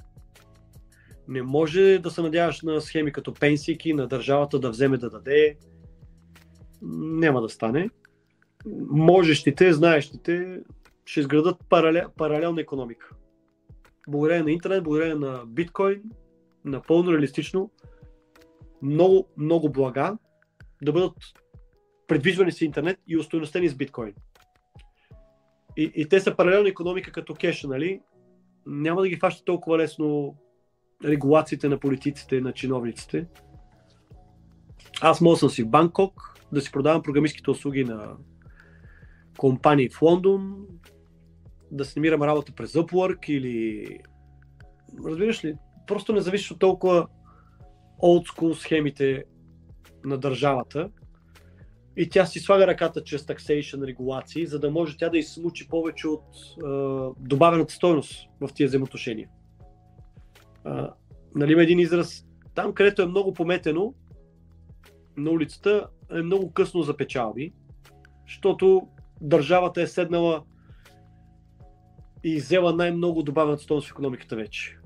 Нали? Докато там, където е вероятно цапащо, прашно, възможно все още много. А, това е чисто като макро поглед. И като споменавам това, с, с, буквално новина от вчера. Как АРС, американския НАП, си поставя претенциите като най-голям кредит, кредитовзискател за делата срещу FTX с сума от 20 милиарда долара или нещо подобно беше. Значи те се опитват да използват легалната система, която си е тяхна, с всичките му вратички, да кажат, претенциите на НАП са над всички претенции. Ама имало кредитори, ама имало банки, пенсионни фондове, хедж фондове. I'm sorry. То така е в България, между другото. Първо е НАП, след това всички останали. Та, IRS-а там, използвайки техните собствени вратички, каквото има като ликвиден капитал в FTX, делата, които предстоят, ще вземе за себе си, за американското правителство. А то е една единица, която работи за себе си приоритетно. Нали? Ушки, разбира се, част от плячката, която завземат, дават формата на социални, не знам си какво, на пътища, защото им трябва легитимност. Но според мен голяма част от плячката си е прибират образно казано, с бонус, които си гласуват чиновниците за себе си, с почивки, с дълги холидеи, с... Това си е пак схема на... Моля ти се, тъкмо, нали? а, сега излезе Диан... Паразитизъм. Сенатор Диан Фейнштейн, някакво странно На 89 години тази, да. Точно, да. да. Нетвърта е 200 милиона жена на 89 години се връща сената да работи. И аз нали го пуснах в Facebook. И цял живот политика е била. С такова, да, с шегата, че виждате ли жената служи на народа, до гроб ще служи на народа. Друг път служи на народа, 100% корупционни схеми прави да, да такова да Insider information, това е най-лесното. Да. Тя знае законодателни инициативи, които ще повлият на определени компании. А Джером Пол, да... това не го знаех. Джером Пол е най-богатия във вид на нетворд Пет Шерман в историята на Америка. Нетвърта му е норта в 100 милиона. What the hell? И това от 2017 година. Сега деска не се знае даже и колко. Може и 200 милиона вече да удари той. А, съвсем нормално е, няма как те да не, се, да не бръкнат в кацата смет, защото те създават всички тия изкуствени правила в матрицата и няма как да не подчушнат на приближен, на някой си. Социални да. животни сме, да се възползват каквито и тъпоти да приемат, че конгресмени не трябва да, да, да търгуват с акции, ще има други начини. Просто те са производителите на информацията, на, на, на, на пречките или възможности, които създават за един или друг. И съвсем закономерно могат да печелят тази работа. Обаче като екситнеш от системата им, нали, като придобиеш биткоини, аз почвам да не се вълнувам от всичките им простоти. Ясно е, че те така тунинговат, така чувъркат матрицата, че повече централизация да има. В момента в Штатите, последно, което четох е, че държавните харчове са 48-49% от БВП-то на държавата. То си е своего рода комунизъм. Както е Франция почти 60%, Испания 50% кусор. У нас е 44-5 някъде и нараства. Всяка година, както жабите ги върят бавничко, така и държавата нараства процента си на вмешателство в економиката. И в един момент политиците са наистина господари на живота ни, защото от тях зависят стандарта на живот, какви ли не взаимоотношения. Но те бавничко дърпат черката изпод краката ни. България след економическата криза 90-те години държавното преразпределение в економиката е било 30%. Сега наближава 50%. Но начинът по който се връщат парите в държавата е ужасно важен, за това да усещаме има ли смисъл от тая цялата репресия. И у нас е повече от очевидно, че се харчи по абсурден начин. Крадат се по абсурдни обеми. Е, как да искам да бъда данъчна овчица? Ако мога, и разбира се, аз лично правя всичко възможно, легално, да не съм данъчна овчица. Окей okay, съм да съм консуматор, тогава плащам косвени данъци, но те не са така политизирани, защото об, всички ги плащаме. Пропорционално като процент. Но директните данъци, те са много по-популистски. Ама той е по-богат, удра ми го 50%. Ами ще му удариш, ако можеш. И ти казвам, че не можеш. И все по-трудно ще става да можеш. Но пак изисква нали, умения, които да са свързани с интернет, за да може да, да не ставаш жертва на този популизъм. Няма никакъв смисъл да им плащаш тия прогресивни данъци. В България също данъците, хора, доходите не са толкова ниски, като включиш осигуровките. 35%. хора, които дърпат реално, нали, кой дърпа напред економиката и напред държавата да е по-хубава държава? Кой? Мързеливия, никадърния или интелигентни и трудолюбивия? Естествено, че интелигентни и трудолюбивия, предначивия и така нататък. Добре. И след което той интелигентен и трудолюбивия предначивия ако ти искаш да му слагаш все по-големи и по-големи данъци, а той иска да се труди, иска да вади пари и иска да има да, как да, кажа, да, има, да живее в по-голям стандарт, така нататък. И, и, и нали, той, той строи поради две причини. Първо, защото му е присъщо и второ, защото нали, хареса подовете, които после той получава. Така. Ако ти все повече и все повече го опресираш, все повече и повече данъци искаш да му слагаш, това, което нали, ти каза е, а, а, той ще избяга. Просто буквално ще избяга. Ще отиде в друга държава, е където, където това нещо го, го няма. Така. Единственият начин това нещо да го спреш, буквално да затвориш границите. Буквално станеш Северна Корея. Mm-hmm. Да, тъ... ама тогава продуктивността на твоето население... Ще убиеш, край, ще убиеш държавата. Ще, просто ще, ще ги демотивираш тотално и а, ще станеш Северна Корея. Не знам какво е Северна да, Корея. Значи, тънкостта на тая цялата парична система, защото то е make-believe систем, нали? Е да създадеш правила, които да изглеждат що годе феер. За да отприщиш желанието на хората да бъдат продуктивни, да, да, да, да се чувстват свободни, образно казано, въпреки цялата такс фарминг, нали, цялата ни държава е като такс фарминг, схемички и, и, и регулации, там където има голяма добавена стоеност, айде повече регулации, повече данъчета, за да отиде за султана. А, так, държавите, които са успешни, как, каквото и да значи това, са там, където отприщан този потенциал, това желание на хората да бъдат полезни. Защото има повече видим fair trade. Нали, а, датските държави, защо не датските, северноевропейските, те са имали своя апогей капиталистически преди 100 години, да речем. От тогава, а, секунда, че получавам. Биткоин продължава да пада. Значи трябва да се купува. Аз имам желязно правило. Падне ли над 5% интрадей, влизам. Качи ли се над 5% интрадей, продавам. Swing trade. А, просто търпение. Може да не е всеки ден. Паричната система е нещо страхотно, нали, за разделение на труда, за, за да отприщи този наш потенциал. Стига да се чувствам, че м- че ще годе феер. Нали, не можеш да опъваш пружината нон-стоп също тия, които се водят най-производителни. И да виждат лоши пътища и да отиде в кат и да, да му кажат от гише на гише, като, като, като идиот нали, се въртиш. Свикаш, what the fuck, нали? Защо да, го, защо да търпа това нещо? Ще се аутсорсне и ще живее в общества, които са решили тия малумни проблеми и ето изнасям капитала в други, други общества. Една Швейцария, нали, добър пример. Люксембург, там, всякакви такива. А, Люксембург, нали, сигурно си прочел, че на държавно ниво ще позволят плащането на всякакви данъчни задължения на биткоин, което не е нищо повече от а, валутна обмяна. Вместо да ти създават неудобство да преминеш през банка, обменно бюро или не знам си какво, просто държавата ще го направи вместо тебе. Но печели много маркетингови точки държавата Люксембург приема биткоин. Така звучи в лицето на хората. И тези с high capacity на финансова култура, на предприемачество и на така нататък, ще обърнат внимание на Люксембург.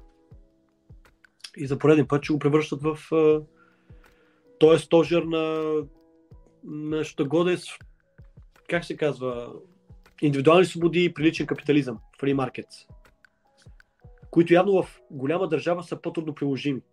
Защото там властта е силно отдалечена от хората и все по-малко се интересува от тях. Тя може да се възпроизвежда от грабежа върху природни ресурси. Затова имаше и понятието черна проказа. Когато имаш много петрол, за, за властта ти не си от значение толкова, за, да, да се развиваш. Тя се финансира от държави, проблемът е, че става на въпроси за много ресурси. Значи имаш, първо имаш много овчици, от които можеш да цоцаш кръв. Второ, обикновено големите държави имат по-голяма територия, имаш много природни блага. Било то фармърсленд, било то езера, било то ценни метали, било то еди си какво, нефт и така нататък. И съответно, според мен, просто а, ако правиш корупция в голяма държава, много сериозни пари можеш да вадиш. Ако правиш mm-hmm. корупция в малка държава, не чак толкова се отдалечаваш дали от средния контрол, като на да. село. Да. да, затова small, small is beautiful, което за страна се отнася в голяма степен защото и властта не може да бъде толкова репресивна, не може да купи толкова технологии и толкова хора от економиката занимават с репресия. Една Русия може, Америка може, Германия и така нататък. Малките държави ще бъдат много привлекателни годините, които предстоят. Защото подозирам, че технологии ще направят контрола все е по-улеснен. Където да пътуваш, виждаш навсякъде био, биодейт, как се казва, биометадейта ти взимат от пръстови отпечатък. Те се готвят за етап, който ще премахнат паспортите дори. Ще кажат, входът ти става с ирисата или с или с а, от, а, пръстов отпечатък, за да не може да правиш тия схеми с паспортите, да речем. Да те знае ти кой си реално. А, като пътувах последно, имам чувство, че като пътувах към България от Америка, а, на гейта, за да се кача на самолета, за да мина към тунела към ръкава, трябваше да ми сканират окото. Аха. А аз не знаех за това. Нали, няма време, не ми се вдигаш скандари, не ми се да, спореше, да, но буквално си казах, аз може да не съм окей okay в момента това да се случва. Не си, да, да. Те те поставят в свършен факт. Искаш скачиш на самолета, това е положението. А американците задават тренда на начина за контрол, който ще се наложи на целия свят. Нали, те, те, те, те, не само американци, и руснаци, и китайци, защото са позиция на големите, на мощните. И сега започват да събират ирисова информация, защото знае следващите 20 години това ще е основен начин за контрол. В, в, в, в, щат, в Китай. Влизането в МОЛ вече, по времето на COVID особено, беше с, сканиране на лицето ти. И, и, и системата бързо решава с какви права си. Само върху facial Ти виждаш телефона колко бързо реагира върху facial recognition. Телефона ти. Тази технология има в държавна власт. Тя вече е в под държавен контрол. Да. Ще го налагат под, с, в началото като, като кенди, като бомбон под някаква форма, за улеснение. Но в крайна сметка ще е някакъв абсурден контрол. И ще стават все по-нагли, когато знаеш, че не можеш да избягаш лесно. Ами такива с правилата. Това. This is the law of the land, като кажат. Нали се аз съм го гласувал. Нито си участвал, нито никой нищо за мен това всичко е булшит и манипулация. Начин за а, да, ти се, да ти се втълпи, че ама ние вече не сме диктатура, не сме султанизъм, не сме царство или княжество, където властта е по някаква кървава линия. Ти си участва в процеса на създаването на тая, на тая дистопия в изборния процес. Аз затова и не гласувам, защото не искам да създавам изобщо легитимност на тая абсурдна система, защото не вярвам в изборния процес, че това е начина. Вярвам в краката си, в портфела си, в уменията си. Че те, с тях гласувам доста по-добре. Къде, как, на кого. А, цялата друга простотия театрална, кой цвят на власт, какво обещ... изобщо. Само чета, за да ми е смешно. И, и, и да вада снипец от тъпотиите, които всеки ден занимават, и добрите, и лошите, и да споделям, е така, за да, да чувъркам съзнанието на другите. Нали, аз много способните ми, умните ми приятели продължават да са ми а, как да кажа, на, не одобряват тази моя позиция на дистанцираност от политическия процес. А, че политиката ти може да не се интересуваш от нея, но тя се интересува от тебе. Ами хубаво, но когато си globalized, финансовият ти ресурс зависи от multiple countries, multiple continents, нещата са различни. Да, нали? не, това нещо, дето каза за гласувам с краката си, гласувам с портфела си, повечето хора нямат възможността да гласуват по този начин и заради това те не, смя... не, не осъзнават тежестта на този тип гласуване. Защото а, когато а, живееш в България и плащаш български данъци и така нататък, ти а, нали, когато ти да гласуваш, ти просто даваш гласа за тази, тази, тази или тази партия. В крайна краища България, защото имаме а, примерно а, 8 партии събират 95% от гласовете, или там каквато ще е статистиката, няма значение. Пак топ 3 партии събират примерно 70% от гласовете, или точно каквато е статистиката, няма толкова значение. За който и да гласуваш, в крайна краища винаги са някакви коалиции, някакви не знам с кой така нататък. А, и, и, и в края на краща... Те, те делят баницата, която ние създаваме. И в края на краща няма значение кой е на власт и така ли ще си платиш нали, тия осигуровки и ще ги издържаш тия хора, ще им издържаш тяхната корупция.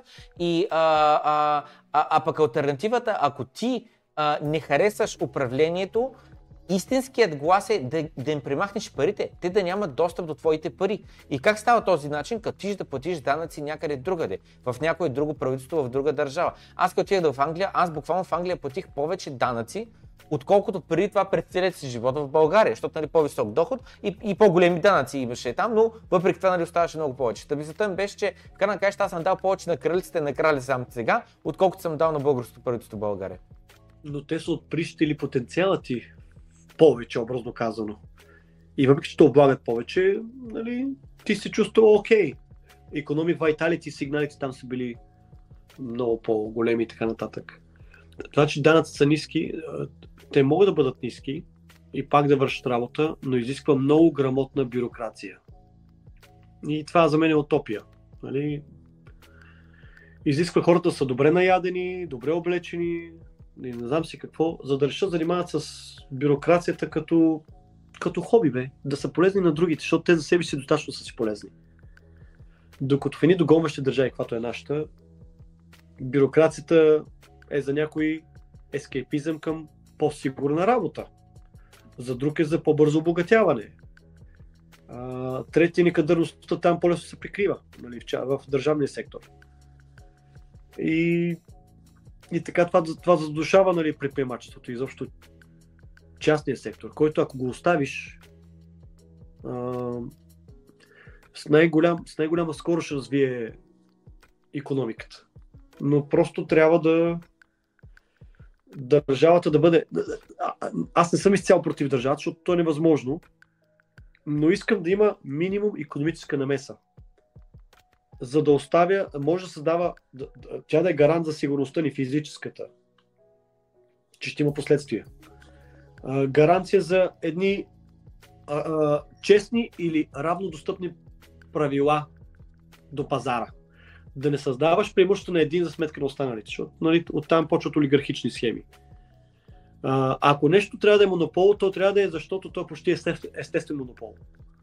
Не може да има 30 метросистеми в един град, то просто няма економика от мащаба. Економия от мащаба. Тогава има лойка държавно-частно партньорство, за да може частникът, гоники своята печалба, винаги да търси и ефективност в системата. Защото ако е само пак държавно, чиновника няма този фокус върху ефективността, за да извлече дивиденд. Той, той си е там forever. Нямаш избор, ще ползваш метросистемата ми. Така че частно държавно партньорство ще налага необходимата доза контрол да бъде по-оптимална системата. Значи, а, ам, това, което ти каза за държавата да гарантира нали, физическата безопасност, първо няма нищо такова, нещо като гарантиране, нали, гаранция. Да, създава последствията. Ако създава правила, при които ако нарушиш на някой добруването, има риски за тебе, нали? Иначе то да. ако сме като мемунски строй, кой да създава някаква да. стойност, като има риск? И по принцип, нали, цялата държава, ако правилно помня, поправи ме ако греша, нали, тя идва буквално от това, от нуждата, от нали, времената, като сме били с копие, с меч и с щит, от нуждата от защита. Аз искам тук да си фермя спокойно, не искам да ходя да занимавам, да си точа мечовете, не знам си какво. И съответно аз ще плащам една десета от а, а, житото, което произвеждам, за да може някой друг да се грижи за моята сигурност. И оттам тръгва всичко. И това е. В смисъл, толкова, толкова. И в последствие, знам някои хора казват, ми, как е държавата ти е дава образование, ти е дава пътища, ти не знам, е дава не знам какво. Нищо не, не ми е да. дала.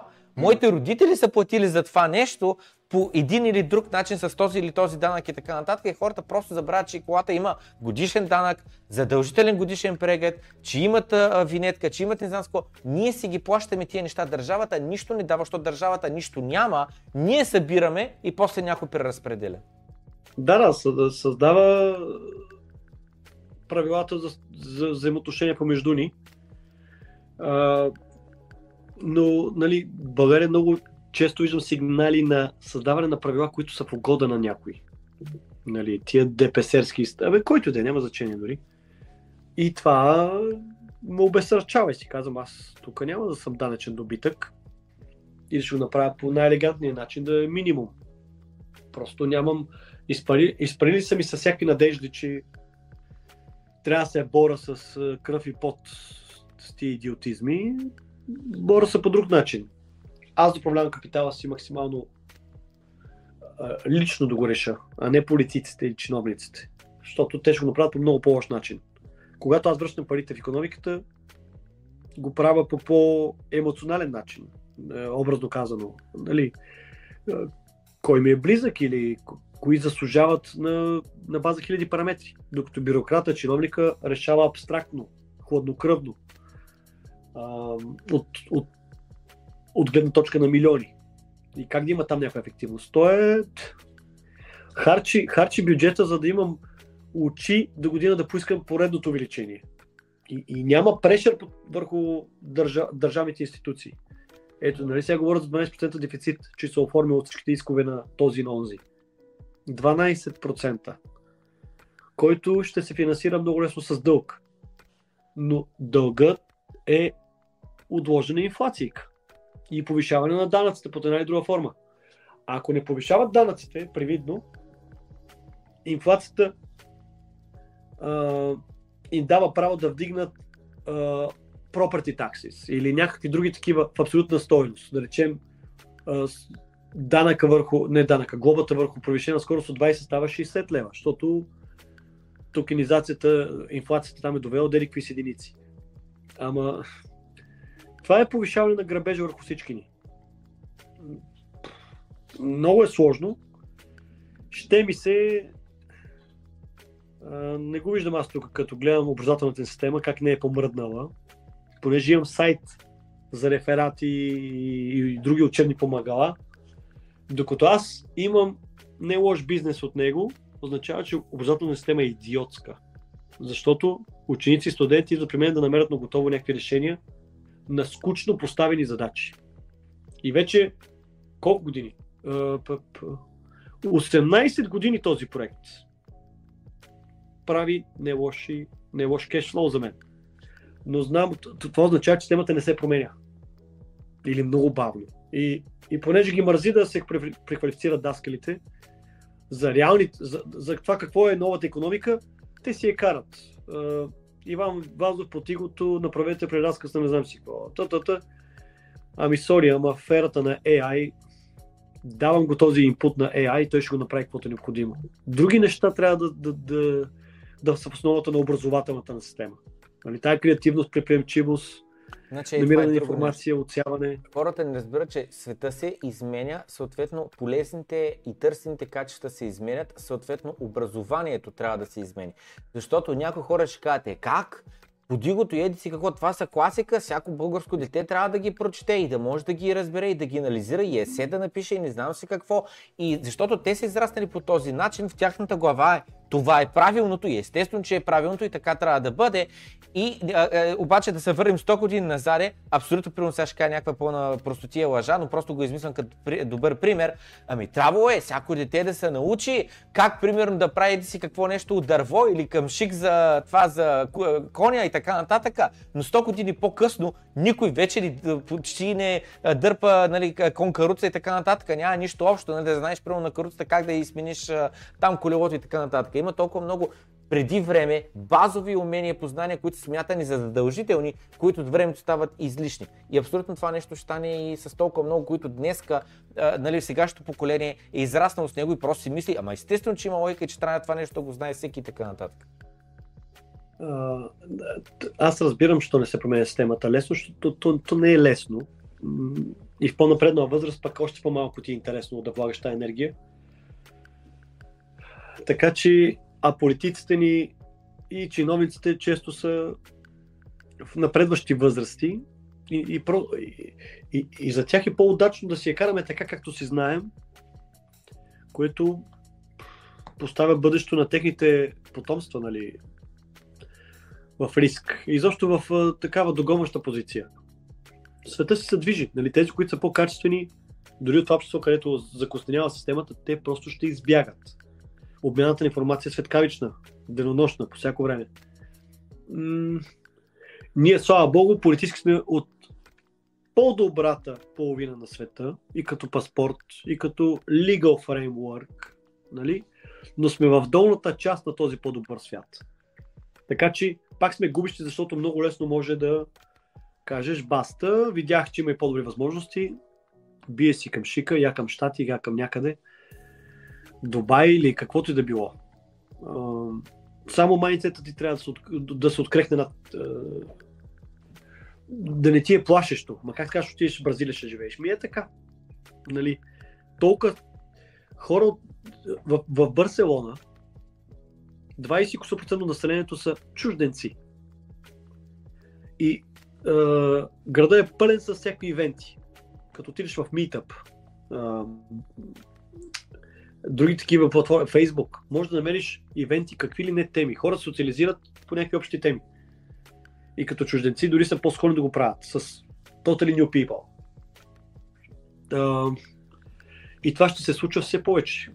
Със сигурност. Там, където системата е малумна, някак си закостенява, там ще нараства блатото. Нали? Но модерни прогресивни градове, които са meeting, meeting places, за дигитални номади, за, за експати и прочие, ще са все по преуспяващи, образно казано. Дето погледаш, е, погледни Сингапур, там, Хонг-Конг, Барселона твърдо и е, твърда, че е един от топ градовете за живот света. Заради този цвят от многообразие на, на качествени хора,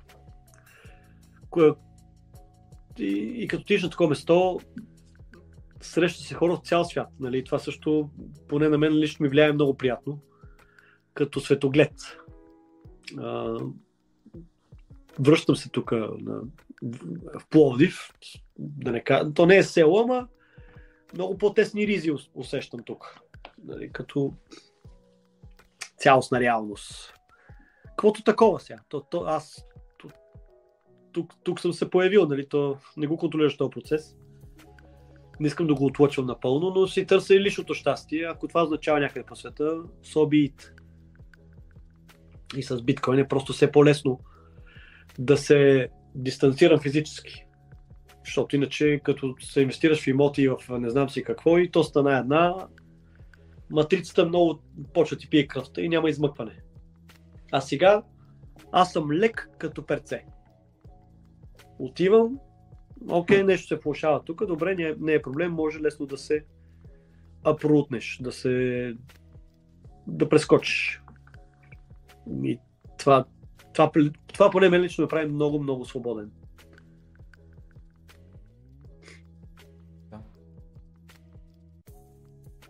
Сам, аз не мога да видя никъде часовник. Може ли кажеш някъде? 10 и 18.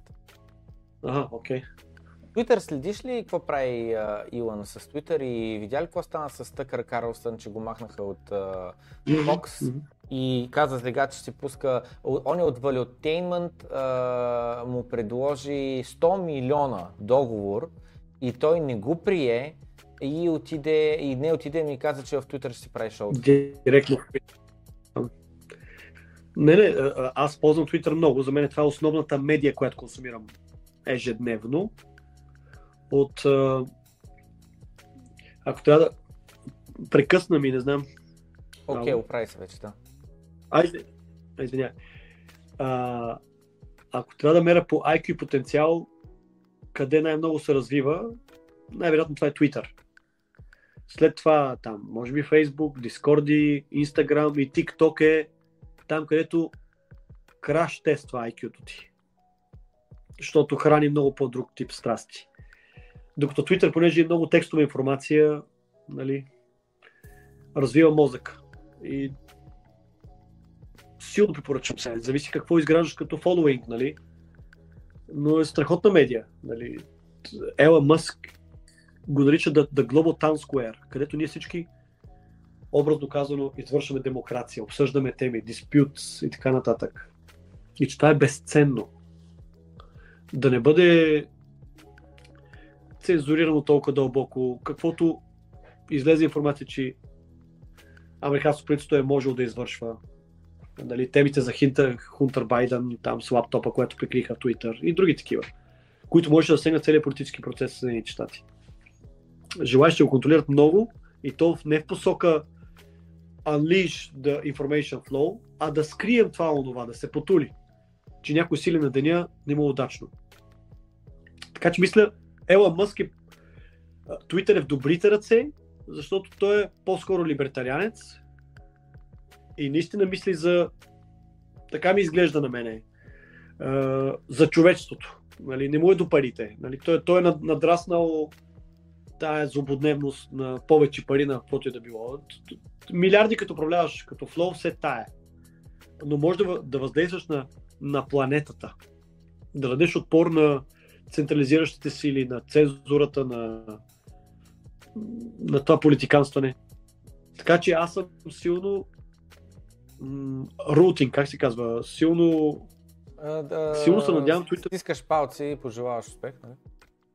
Да, да му се получат нещата, и, економически също, защото в момента економически има казус там, заради заемите, които е взел, пък стоеността на асета е много по-ниска.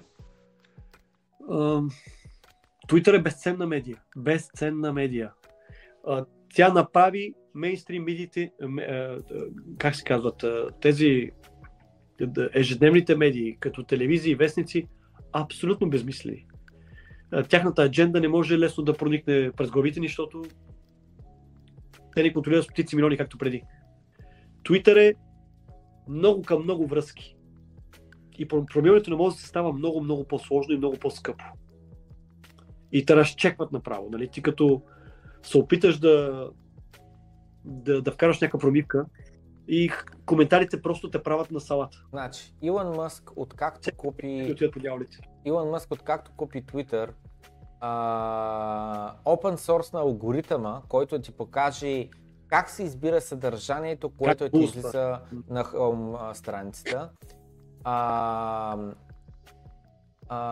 пусна да Twitter Files, където са с фирмени документи, които стават негова собственост, да се види какво се е случвало, нали, как правителството се е свързало с тях, са казвали цензурирай тоя, бани тоя, верифайни тоя, а, включително и как са имали фалшиви акаунти от Близкия изток, имена пишещи на арабски и така нататък и, казвате, и казвали бустваш и а, слагаш отметка на този акаунт спам филтър и не знам с какво да не му хващат изобщо а, контента.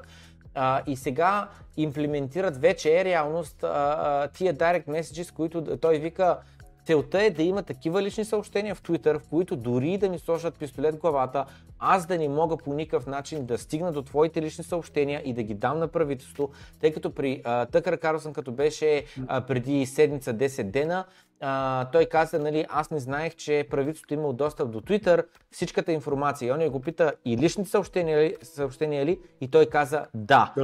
А, и съответно мисълта ми беше, а, идва за мен въпроса, нали, а, първо, защо, примерно Джак Дорси и, а, и въпрос, защо нито една друга социална платформа не предлага такава опция.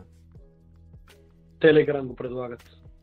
Ма тя не е социална мрежа, тя не е социална големите мрежа. месенджери.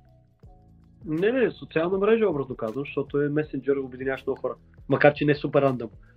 Бразилия, днес, тия дни четох, че някой пореден съд, тя е много стейти държава, гласували да глобяват всеки, който се свърза с Телеграм или ползва VPN в опит да се свърже с тях, не знам с какви суми, в опит да оплащат хората. Защо? Защото Телеграм не клекна да даде информация за някои политически гонения като информация. Разбира се, там се оправдава, че е свързано с престъпления, бла бла бла, пълни кьорфишеци. Просто Телеграм, като не може да се почини.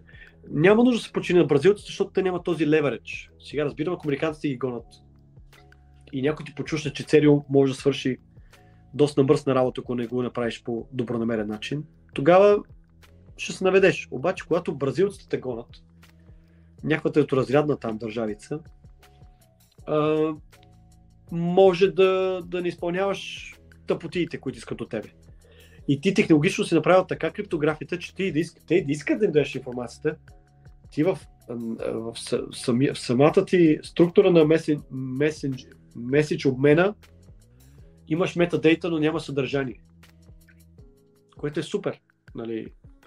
Дава някакво истинско privacy, някакъв отпор на безкрайната тая централизация и тая политиканщина. Хората да имаме шанса да изградим някакви а, стени. Също това да сме прозрачни за политиците, а те да са непрозрачни за нас. Защото е такава, такива са взаимоотношенията в момента. Това не е демокрация, която живеем, повечето, почти навсякъде. То е някаква демагогия. Но за да не се обесърчаваме, да не губим продуктивността си, те го обличат под всякакви е, лозунги. Е, партии, е, не знам си какви социални привилегии. Всичко това е в опит да ни милкват повече, да ни доят. Защото представи си, ако ти се чувстваш един бутуш ти седи над главата нон-стоп. Ще искаш ли да дадеш максимум от себе си в една економика? Като в Джордж Оруел. Imagine, какво беше? A bull stepping а, бяга ми точната трактовка. а, Имаше такъв израз в Джордж Оруел, нали? Представи си бутуш, който е надвиснал над тебе. А, какво си склонен да даваш тогава? Репресията просто е антипродуктивна. Затова се прави по по-заволиран начин, нали? по по-тънък. И репресията сега е лесно да се види заради обмяната на информация, която имаме хората по цялата планета. Ако доскоро си мисля, че а, ама то 52%, ама да, ама то е за детските градини, то е за това. И после почва да комуникираш с някой в Банкок, някой в а, някъде по света, с твои колеги и ти казват, бе, а всъщност ние също имаме детски градини, също имаме това, но плащам 10%. И разбираш ли, почват да натежават мислите, че тук бутуша на тебе е надвиснал и че трябва да направиш нещо по въпроса. Та това, според мен, е този enlightenment процес. Това просветление, което просвещ... как се казва? Прос... Просветле... Просве... Просветление. Просветление, което е, е, е продуктувано от този обмен на информация по цялата планета, прави да изглеждат вла... властите навсякъде все по-токсични. Те винаги са били. Просто контролираха достъпа до информация, заради контролирани медии, контролирани телевизии. И това, което не трябва, за да не нагнетява напрежение, че ни крадат и така нататък, просто нямаше бял, не, не виждаше бял ден. Затова се готвят с всякакви законодателни мерки, hate speech, какво беше там, там, там другото сега? Истории. Джендърски истории, safe spaces. Всичко това е много бавни стъпки към това да ни принудат първо да се идентифицираме, когато обменяме информация. Както е в Китай. Ти не можеш да напишеш един пост, в която да е социална мрежа в Китай, без да си се логнал с Government Issued ID, което е вързано с твоите социални а, там никнеймс или каквото и да е. Така че ти можеш да- пишеш Dragonfly 56, но сайта знае кой е твоя government ID, твоето slave ID. И ако по някаква причина накривиш шапката на някой силен на деня с власт, ще поискат информация и твоето slave ID ще бъде а, изложено на показ и ще има последствия. Затова Китай има безкрайно много автоцензура. И те викат там, а TikTok там е добронамерен, там е. Ами да, защото TikTok ти налага да си дадеш Slave ID-то. Да. А направи някаква глупост, да видиш какви последствия те чакат. Хората не са ужасно по-различни в Китай, искат да бъдат свободни, да, да, да, да имат някаква доза прайва си, за да бъдат креативни по някакъв начин, но не могат, защото там системата е много адванс дистопия. Да. Нали, контрапункта на това е, че виждате ли Китай как бързо расте, как иновации, така, така, така. И сега тук трябва да направим избор като цивилизация. Искаме абсолютна сигурност за сметка на, а, на нулеви свободи. Ние забележи, замислих Или- Или... първо в, ща, в, в Китай как а, такова, как а, а, просто няма го да правя. Го преди 10 години вече този клип, където един човек държи камера и пита друг китаец, абе днеска кой ден е? И той вика, сряда. Той вика, не бе, кой ден е от седмицата, не от седмицата ми това, от а, месеца, нали? И той не иска да каже датата. Датата е там, където е бил ония протест, а, Таманган Скуер. Тянанмън, да, да, да, да, да. да. И- и съответно-? Те даже не искат да кажат датата. Ние признават се едно днеска дата. също. И след това оня вика, ти от правителството ли си? Буквално оня, който го имат, вика ти от правителството. Не иска, не иска да Да. говори изобщо на тази тема. И съответно ми беше следната. Замислите как а, Китай а, постоянно прави външни инвестиции. Те буквално са завзели половината от Южна Америка и половината от а, а, Африка. А, съвсем скоро гугълнаха е така а, Китай нали, външни инвестиции и да видиш, ма буквално половината Африка свети в червено, което означава, че там, там, там, там има инвестиция, както и половината Южна Америка. И съответно си мисля как, тия, как тая държава, нали, а, те буквално хората са супер продуктивни супер много бачкат и не знам с ти значи, абсолютно всичко се следи, всичко се знае за тях, всяко едно ти казваш, нали, ти имаш Dragonfly 56 никнейм, обаче правителството реално първо записва всяко едно твое съобщение, твой пост постът и второ, а, те имат а, такова, те имат, а, а, знаят реално кой си ти. Може би за другите хора те не знаят кой си ти, но за правителството те знаят. И съответно мисля беше, че а, хората бачкат здраво, и в същото време, реално, средната заплата там не е висока. Не е както е примерно в Люксембург или в Швейцария или в Штати и така нататък. Ама те какво друго да правят, когато си с бутуш на лицето ти И, нон-стоп? да, да, именно, именно, съответно те бачкат здраво за без пари и реално мислята ми беше, идва въпросът е, добре, тия хора като бачкат здраво и произвеждат здраво, къде отива продукцията? И част от тая продукция буквално отива в ето тези инвестиции в чужбина. Където, не казвам Китай е лош къмто leverage защото, на китайската инвес... страна. да, защото инвестира в чуждите държави. Не, не, не. Това просто е една експанзия, една безкрайна експанзия, където те буквално завземат още два континента. Една държава в момента почти е завзела два континента. Нали, с економически лостове обаче, защото Запада го прави с финансов инжиниринг, Да. корумпирана, корумпирана политическа кас- каста и заробва плепса си да служи на някакви други интереси. А, такива, Economic Hitman книгата го обяснява много добре. Леле, биткоин. А, исках да кажа нещо. А, Економическия е ни по- го обяснява много добре. Да, да, даже имаше страхотен пример с Бангладеш. Как им дават заем западняците, американците. Те знаят, че го харчат по лош начин. Не за разширяване на продуктивния капацитет, на портове, на пътища. И се почва отклоняване на пари, отива на швейцарски банкови сметки, но дълга си остава. И Бангладеш дефолтва. Те казват, добре, ама искаме си парите. Вие сте поели ангажимент, че ще направите ликви си промени. Какво може да прави Бангладеш за света? И решават, че а, ще принудат през държавата повече хора да занимават с производство на шримп. Шримп как е на български? Е, Скариди ли е това? Шримп. Ам, Скариди май. Май скали, да.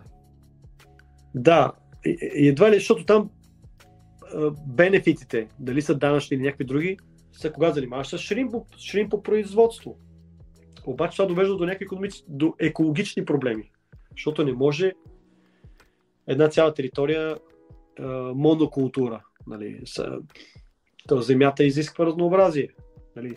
Ако само пшеница хлебиш, сега не съм експерт по земеделие, но това, което съм чел, че унищожава земята, защото трябва да променяш Културата трябва да ги редува. витаминозно... образно казано витаминозността на почвата. Да.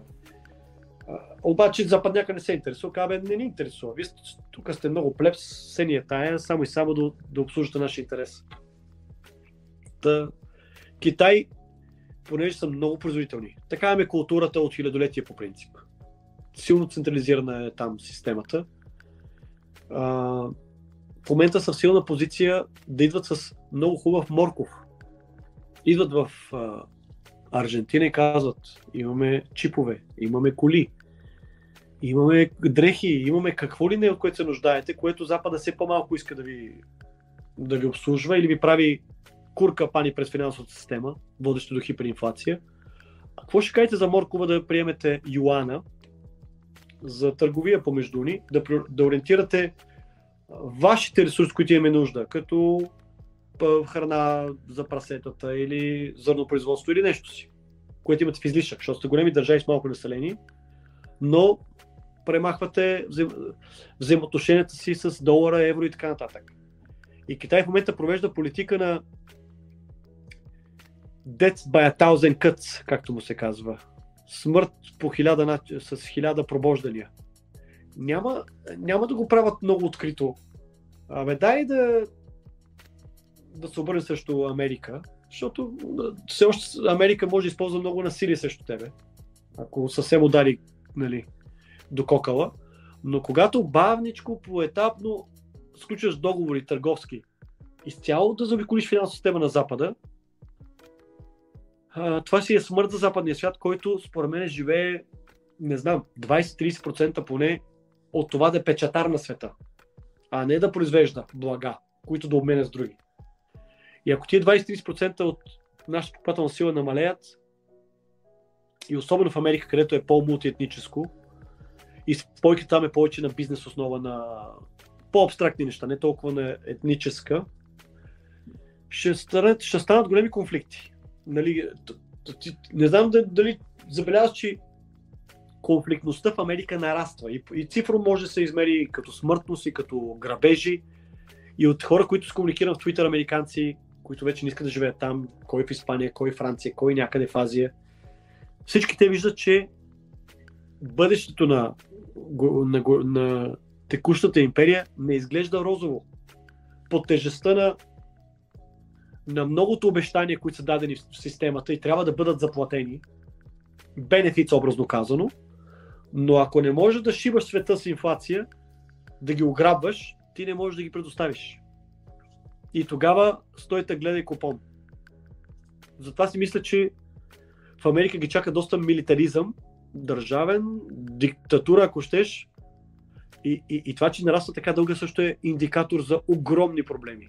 Значи те данъчните постъпления а, дефицита им беше трилиони косурно очакване, трилиони и половина тази година, данъчните постъпления са около 4 трилиона, примерно. Смятай с колко не ти достига средствата, за да въртиш. Ще изразя последния начин. Защото се наскоро го гонах.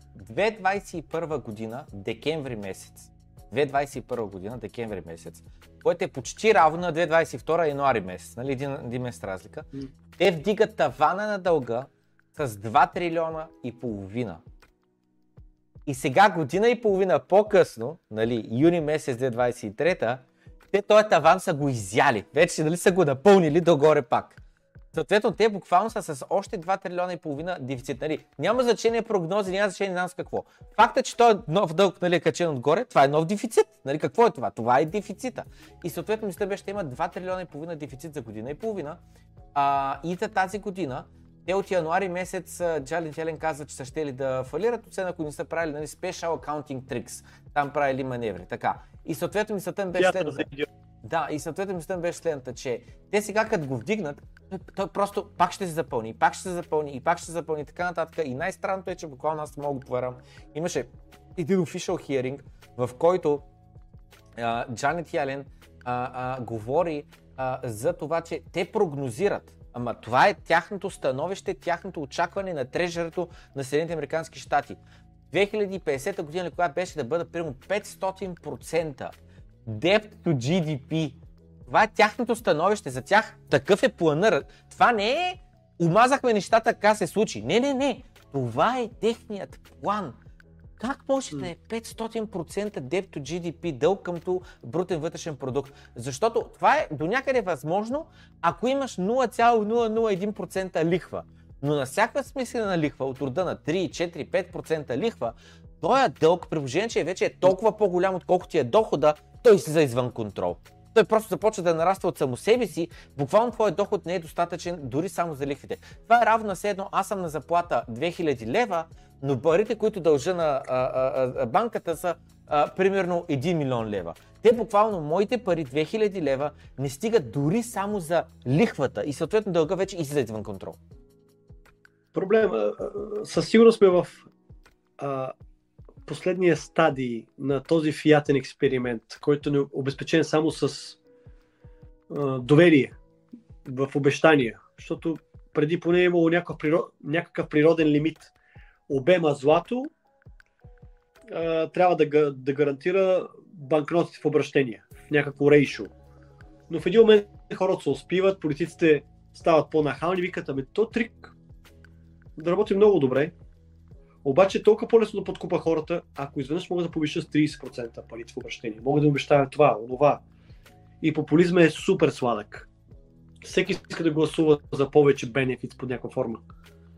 И затова премахват нали, златния стандарт. Той, той реално премахнат още от 1913 година. Но тогава е квази златен стандарт. Затова и създават Първата война, за да е пре, прелюдия към фиатни експеримент, защото никой иначе няма да го приеме тук тъй. Но след голям обем разруха, хората са склонни да приемат всяки гадори само и само да успокоим топката, да не се трепем. Та, двете войни имат много общо с този фиатен експеримент.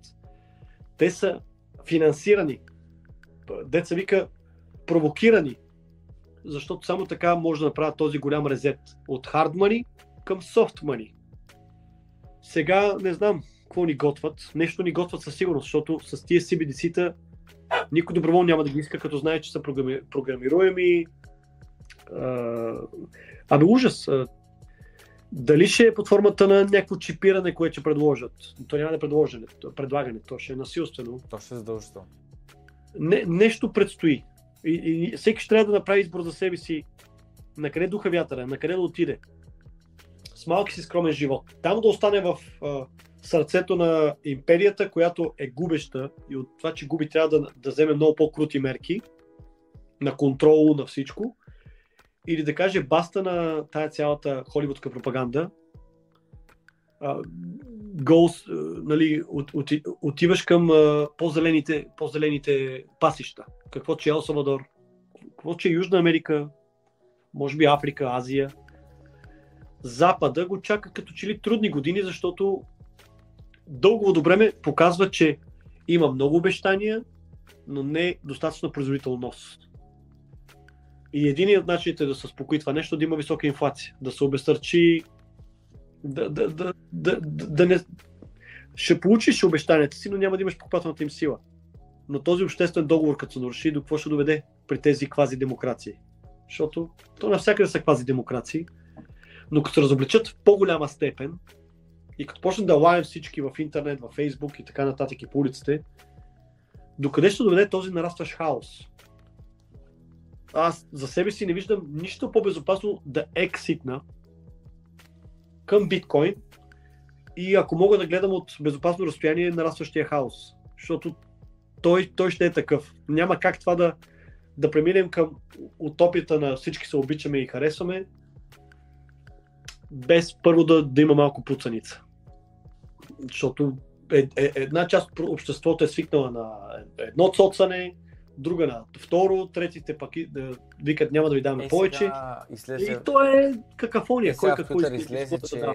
Ердоган тигнал с 45% заплатите на държавните служители преди Нека си го ограбил с 70% сигурно, през инфлацията. Да, да. Но този номер е стар колкото света. Гледай как си инфлацията ги обира а, нарастващо, после им дига токените, които им дава и като хората нямат дълбока финансова култура, ги залъгва. И така не, че той затруднява економиката и понеже е първи а, с покупателната сила на новите пари, първи може да подкупва част от обществото и казва, вижте сега, вижте колко е несигурно колко е рисково да работи частния сектор. Там инфлацията ще ви заде, ще ви убие, дътата. Служете на мене, да колим и бесим ние като чиновници останалите, на нас да ни е добре. Но това е един сегмент от обществото, репресира друга част от обществото. Докато разполага с този инструментариум на инфлацията и на така нататък. В момента, който ти се дистанцираш, отдръпнеш, аз съм биткоинър, тия факари, които си правите едни на други, мене все по-малко ме засягат. И понеже е глобал процес на факари, нали, аз съм все по-агностик, как се казва, все по-безразличен бе. Просто I don't give a fucking shit, нали? Как, как, как едни други част от обществото си правят мизерии. Печатат си пари, а всъщност вие ме облагодетелствате нарастващо. Защото имам асата, който е най-лимитиран, еднакво достъпен и разпространен, образно казано, през интернет. Окей, okay. лъжете се, правете схеми. I'm just here for the show. няма, няма да съм пряк участник в uh, конфликтите им. Защото и високата инфлация също е конфликт между, между хората. Кой го отнася? Стотици милиони в момента го отнасят. Само, че висока инфлация засяга вече и западния свят, който не се бе случило десетилетия. Нали, западният свят по много тънък способ, като по-хитър, по-грамотен, а, умееше да прехвърля финансовото бреме на обещанията като инфлация на развиващия, догонващия свят. Но дойде момента от дедоларизацията, която се случва в света, от това, че технологиите правят света многополюсен. Няма един център на развитие. Много са центровете. И така няма нужда от една валута, която да е, взаимодейства за това нещо. И почва да се разобличава цялата схема на Запада, че до сега те си трупат дълг, печатат си пари, но вместо да, да издадат 20% инфлация, има 3%. Останалото отива в Азия, Африка и някъде си. И тя ги обвинява във всеки кощунства. Всъщност Запада ги е правил същите. Просто временно имало левераджа и технологиите да, да го маскира. Но тази маска падна. И COVID още по-ги засили тия процеси. И сега ще го видим белия западен човек. Като паднат тия маски, ти виж какво става в Франция, нали? Какви протести по чудо е. Този хаос само ще се засилва. Включая и в заробени държави като германското общество, където са така опитомени овчици, безмълвни, нали, шиба си ги там меркелицата, те послушни, послушни и робчета дават си мляко на системата. Хитрите германци, грамотните, те, цял, те се офшорват, живеят по цялата планета. Нали. Познавам тук там е някакви деца съм срещал по моите пътешествия, неща да чуят за Германия. Но те не могат да бъдат такива аутсайдери в Германия, защото там системата е ще те подстриже. Влизай в редиците, така, така, меркелицата трябва да си изпие и твоето млечице. Просто с технологиите се чувствам много empowered. Интернет плюс биткоин и плюс познание, нали, подходящо като начин на мислене, чувствам се добре uh, weaponized, uh, въоръжен за това, което предстои. Give me more of the shit that's coming. Значи, какво се оказа, че биткоин е оръжието, което ни трябва. А, някои хора питаха къде са оръжията на биткоинерите. От аудиторията ще разберат а, шегата, тес от... А, аби има а, исторически парк Варна. Чувал ли си? Има един... А... Чувал съм, но не съм задълбал какво е. Аз съм и ходил преди 3 години или колко стана вече, бях отишъл, хареса ми какво са направили. А, а, празно беше, буквално бяха трима човека вътре, а то огромна площ, огромна. Значи а, доста economically unviable. Да, схема. да, да, да. И точно за това принципа много нападки срещу него, че реално супер много пари са изхарчени по неефективен начин. Примерно 50% от инвестициите, краудфандинг отиват за проекта, 50% отиват джоба и така нататък. Но това на страна, не мога да сетя как се казва там Но създава, създава и някакъв арт, предполагам, или нещо си там. Не знам. Не, те не са просто като Ружа Игнатова.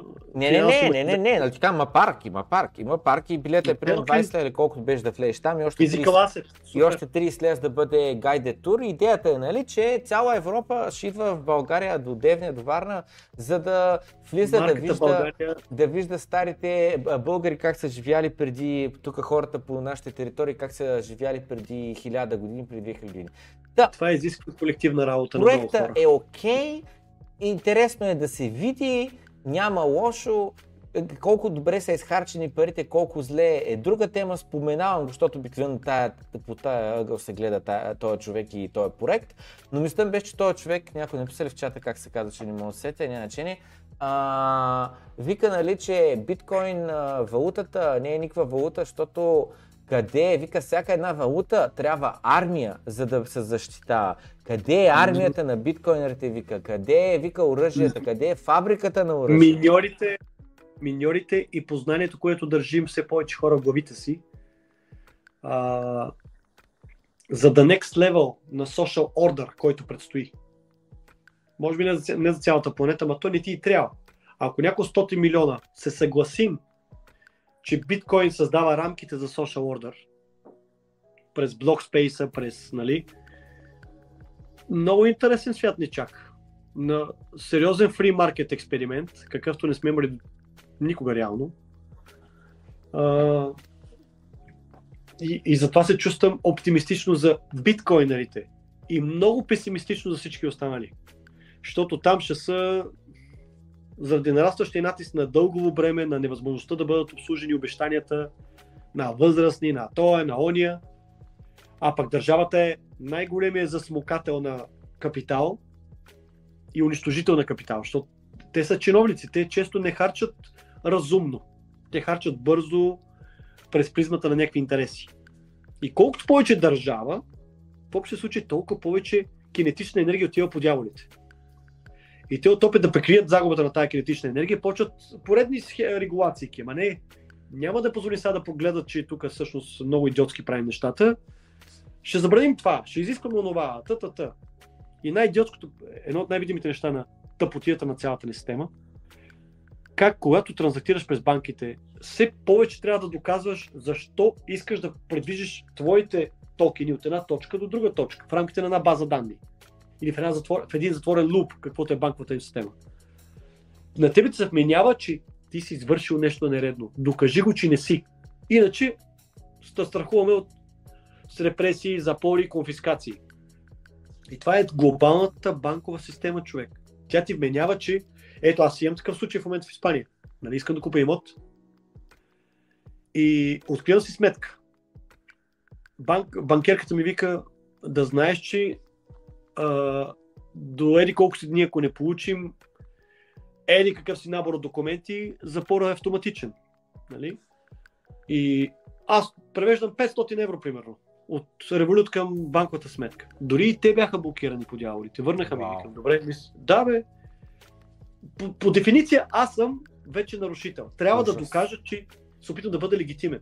Ужас. И за да имот обаче, системата там ме задължава да парите да ги вкарам в тяхната банкова система. Нали, то просто така, от всякъде регулацията е такава, че те да си засмучат своето. Но за да вкарам аз парите, трябва да докажа сега и да преведа на испански. А, откъде са ми парите, дивиденти, викам, нали са в банковата система в България. Нали, предполагам, че тя също е входна точка, която също верифицира. Те казват, да, нищо трябва да ми копия на тези документи. И така, колко път като направиш транзакция, всеки иска копия за себе си.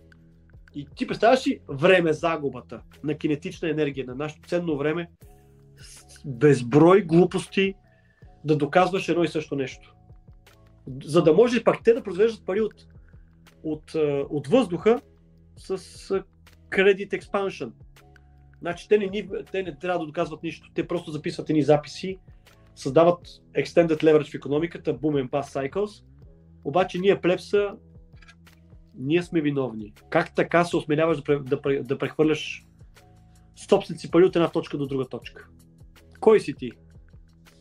Нали? Даже имаше някакъв клип наскоро в Uh, поредният дебил превъзрастен конгресмен, който в някакъв хиринг казва да, дълговото бреме нараства, не е добре, but we are the American government. We're allowed to print money from thin air. Той го казва така, едва ли не ме тъпчийски. Вика ми, да, какво да правиш? Ама... Сенатър Бред Шерман. I'm the representative. Сенатър Бред Шерман е този човек, за който говориш, и той вика, че в крипто буквално принтират пари от въздуха. И вика, и те критикуват нас, че ние, притику... ние принтираме пари от въздуха. Ама ние сме правителството на Америка. Да, ние, ние сме текущия султан. Разполагаме с а, кораби, с а, възможността да унищожим и да наложим те, този начин на взаимоотношения. Той ще не съзнава, че информацията е is the greatest equalizer. Както беше срещу църквата, това ще се случи с теитизма. То, затова се опитат да го контролират. Всичко да е хейт спич, ама така, ама така. Все си мисля, че като водата ти не може да спреш преминаването на водата. Само натрупаш напрежение срещу нея да, да те заобиколи или съвсем да те събори. Просто гибит са... Единственият начин контрол да започне от толкова малки през държавното образование, както в момента е задължително. В Германия е забранено да има частно образование, човеко. Това знаеш ли го? Не. Прави туторинг. Защото германците като силна state country, запознати с методологията за промиване, не иска да има альтернативна образователна форма. И ако го правиш, имаш някои такива случаи, които съм следил в Twitter. На немци, които ги гони държавата, заминават за Америка, пускат им издривателни такива, как се казва, интерполи, че те са закононарушители спрямо wow. немското законодателство за това, че са позмелили да образуват децата си в частни условия. Това е наказуемо.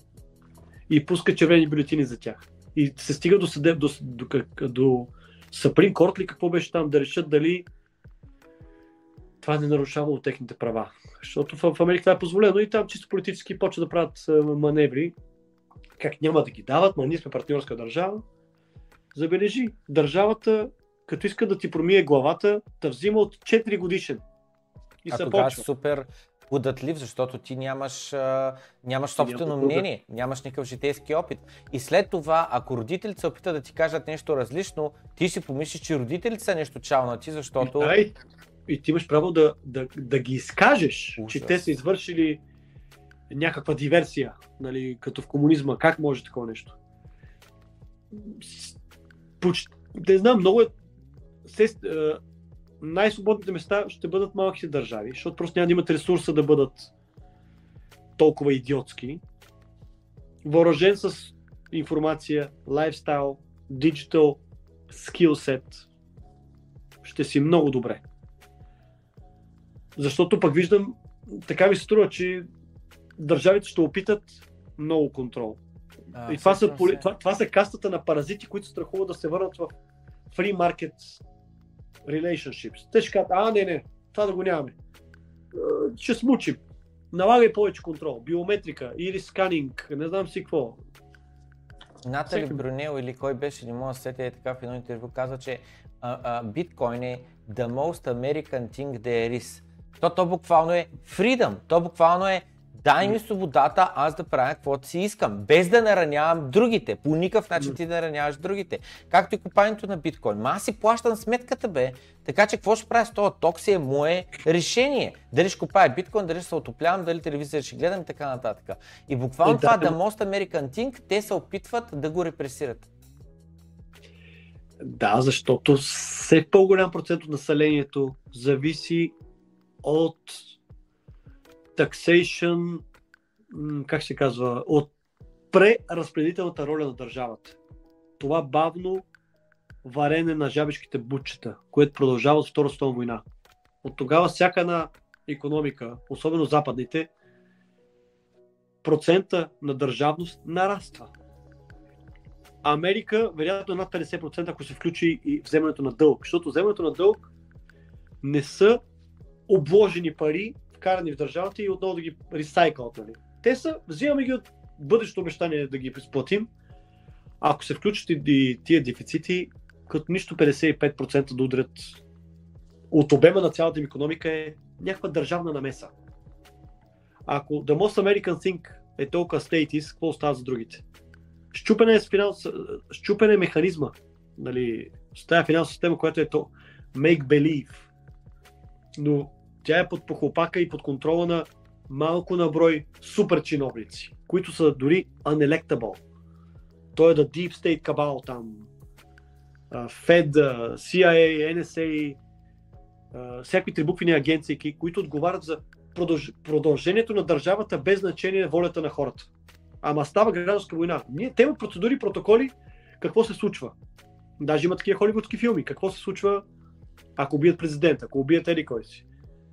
Да Кабал, трибуквените агенции си имат собствени протоколи за, как му казват, uh, continuation, буквално за продължаването на държавността. Че това е по-сакрално от всичко останало, като религията на времето. Но ти веднъж докоснеш ли биткоин, мисля, че такъв парцал ще удари мокър. Знаеш като дупка, знаеш колко е дълбока. Че започва един процес на unbrainwashing. Затова е толкова безценно. Нищо друго не ти трябва. Само да те подкупа с някакво сатоши. Да те накарам да мислиш. Да, да ти посъда зранцата на свобода. Оттам нататък Сатоши, Библията ще свърши чудеса, да ти освободи кръвоносната система от, от, от, от толкова прогнилост, която ти пречи да мислиш, според мен, наистина далеч по-свободно. Удачно за държавата, ама за сметка на твой личен живот, че минава в compliance, в taxation, в тъпоти. А колко повече можеш да да имаш образно казано, ако не си данъчна овца, типична. Плански аз обаче скоро трябва да приключа, че мисля ще да вечерям и да готвя багажа за Венецуела, че там ще е страшно приключение. Разкажи накратко за Венецуела, да ни нахъсаш малко. Къде ще ходиш, какво ще правиш? С компания, приятели и, и други а, хора, които те първо ще запознаем, отиваме на а, как се казва, спускане по рапел с въже по най-високия водопад на планетата. Анхел, 950 метра. Два дни косур ще се спуска това чудо. Спи се някъде на скалите, буквално, на стотици метри от видимата земя. На места гледах видеото, което, което там ни прожектират. Буквално е насиращо. Ще има отвеси по 6-700 метра които ще трябва да спускаш. Не целия, но той ти е част от пътя. После да, да. там колко отсечки били? 20 отсечки. А, аз такова чудо не съм правил, със сигурност. А, и толкова екстремно. Не мога да се представя нищо друго. Нали? Правил съм такива skydive, алаба, но от това по-лудо не, не си го представям. Правили са го много малко хора в света, също така. 100 или някаква много малка цифра беше, мини, скил. Просто и самата Венецуела е много проблемна държава за посещение. То е total fail state. Нали, риска не е, не е шега от самото ти прибиваване в Венецуела. На никой не мога да повярваш там. Не знам. Аз съм бил два пъти, последно 2014 година, и тогава спомня, че беше много негатив, много токсик environment. Представям сега 2023 по пътя им към към някаква такава анархия на, на, lawless, на lawlessness, как се казва, на безна... Беззаконие. Беззаконие, да. Нали, срещал съм хора от Венецуела в Колумбия, които казват, че за един телефон вадат и ти стрелят в, в, в, в лицето. Просто е страшна работа. Така че туризъм, not much to speak about, нали, there. Доверявам се на тези, които са ни повели, че знаят какво правят и са избрали партньорите си, които трябва. Казват, че като пристигнем трябва директно в хотел отиваме, който се залоствал човеко. Да не излизаме изобщо, да Карака специално, който е доста опасен. Особено с такива бели овчици като нас, които изглеждат прекалено огоени, огоени крави, които могат да бъдат притиснати.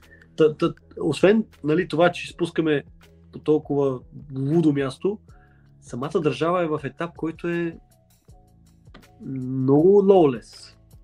Това добавя степен на риск. 12 души сме общо. Да видим. 4-5 дни ще сме без ток, без никаква комуникация. Някъде в парка Канайма. където се намира този водопад Анхел. Самата Венецуела е наистина красива държава, ама то не е само до красивата държава, а красива страна. Какъв е геймификейшн на правилата на играта, до какво ще доведе в хората? Каква проява на взаимоотношение ще, ще, ще произлезе? И ето ги там, газът в петрол от глад умират. Имат време, което може да им създаде храна за всички. Не е нормално хора в Венецуела да умират от глад. Те имат тропическо време. С такива държави като цяло не може да има глад, по презумпция. Обаче толкова е прогнила системата, толкова са нарушени флоовете, кръвоносна система на економиката, че доматите не могат да пътуват безопасно. И съответно никой не произвежда домати. Домати се произвеждат там, където могат да бъдат изконсумирани, но те не могат да бъдат предложени образно казано по безопасен начин до цялото население. Защото явно има много мародерство, има много идиотия. Така че когато е толкова лоулес, продуктивността на целия народ пропада. Тези превзелите властта, тях не ги засяга, защото те могат да използват ресурсите на държавата, на страната, да изнесат някакъв много малък процент и да са осигурени. И те могат винаги да напуснат да, да си поръчат нещата да им дойдат да се нахранят добре. Но едни 30 милиона население в Венецуела живеят в а, много голяма доза несигурност. Защото просто няма държава. Има едни мародери на власт. Това е. Правят каквото си искат. Как се променя държава? Освен с гражданска революция, обаче хора, които са невооръжени. Нали, тези, които са от, от позицията на силния, изнасят петрол, купуват си оръжия и репресират останалите, мнозинството. И казват, аз скочете. Те стрелят на месове човек. То няма, няма демокрация. То е пълна измишлета на цялото нещо. И какво правим в тази ситуация? Единственият начин да гласува с краката си. Както са направили милиони венецуелци последните 15 години. Милиони. Обаче, кои го правят? С какъв начин на мислене? С какви умения? С капитал? С нещо си? Така че цвета напуска остават, образно казано, по-посредствени, по-вълнарабъл хора, които са още по-лесни за контрол. Ужас просто. Ужас. Пълно ужас. Добре, това е. Безопасно пътуване тогава ти пожелаваме всички. Да се Благодаря. върнеш, да, да можеш да ни разкажеш как е минал, какво е било, какво си видял, каква перспектива ти е дало и а, а, успехи с спускането надолу.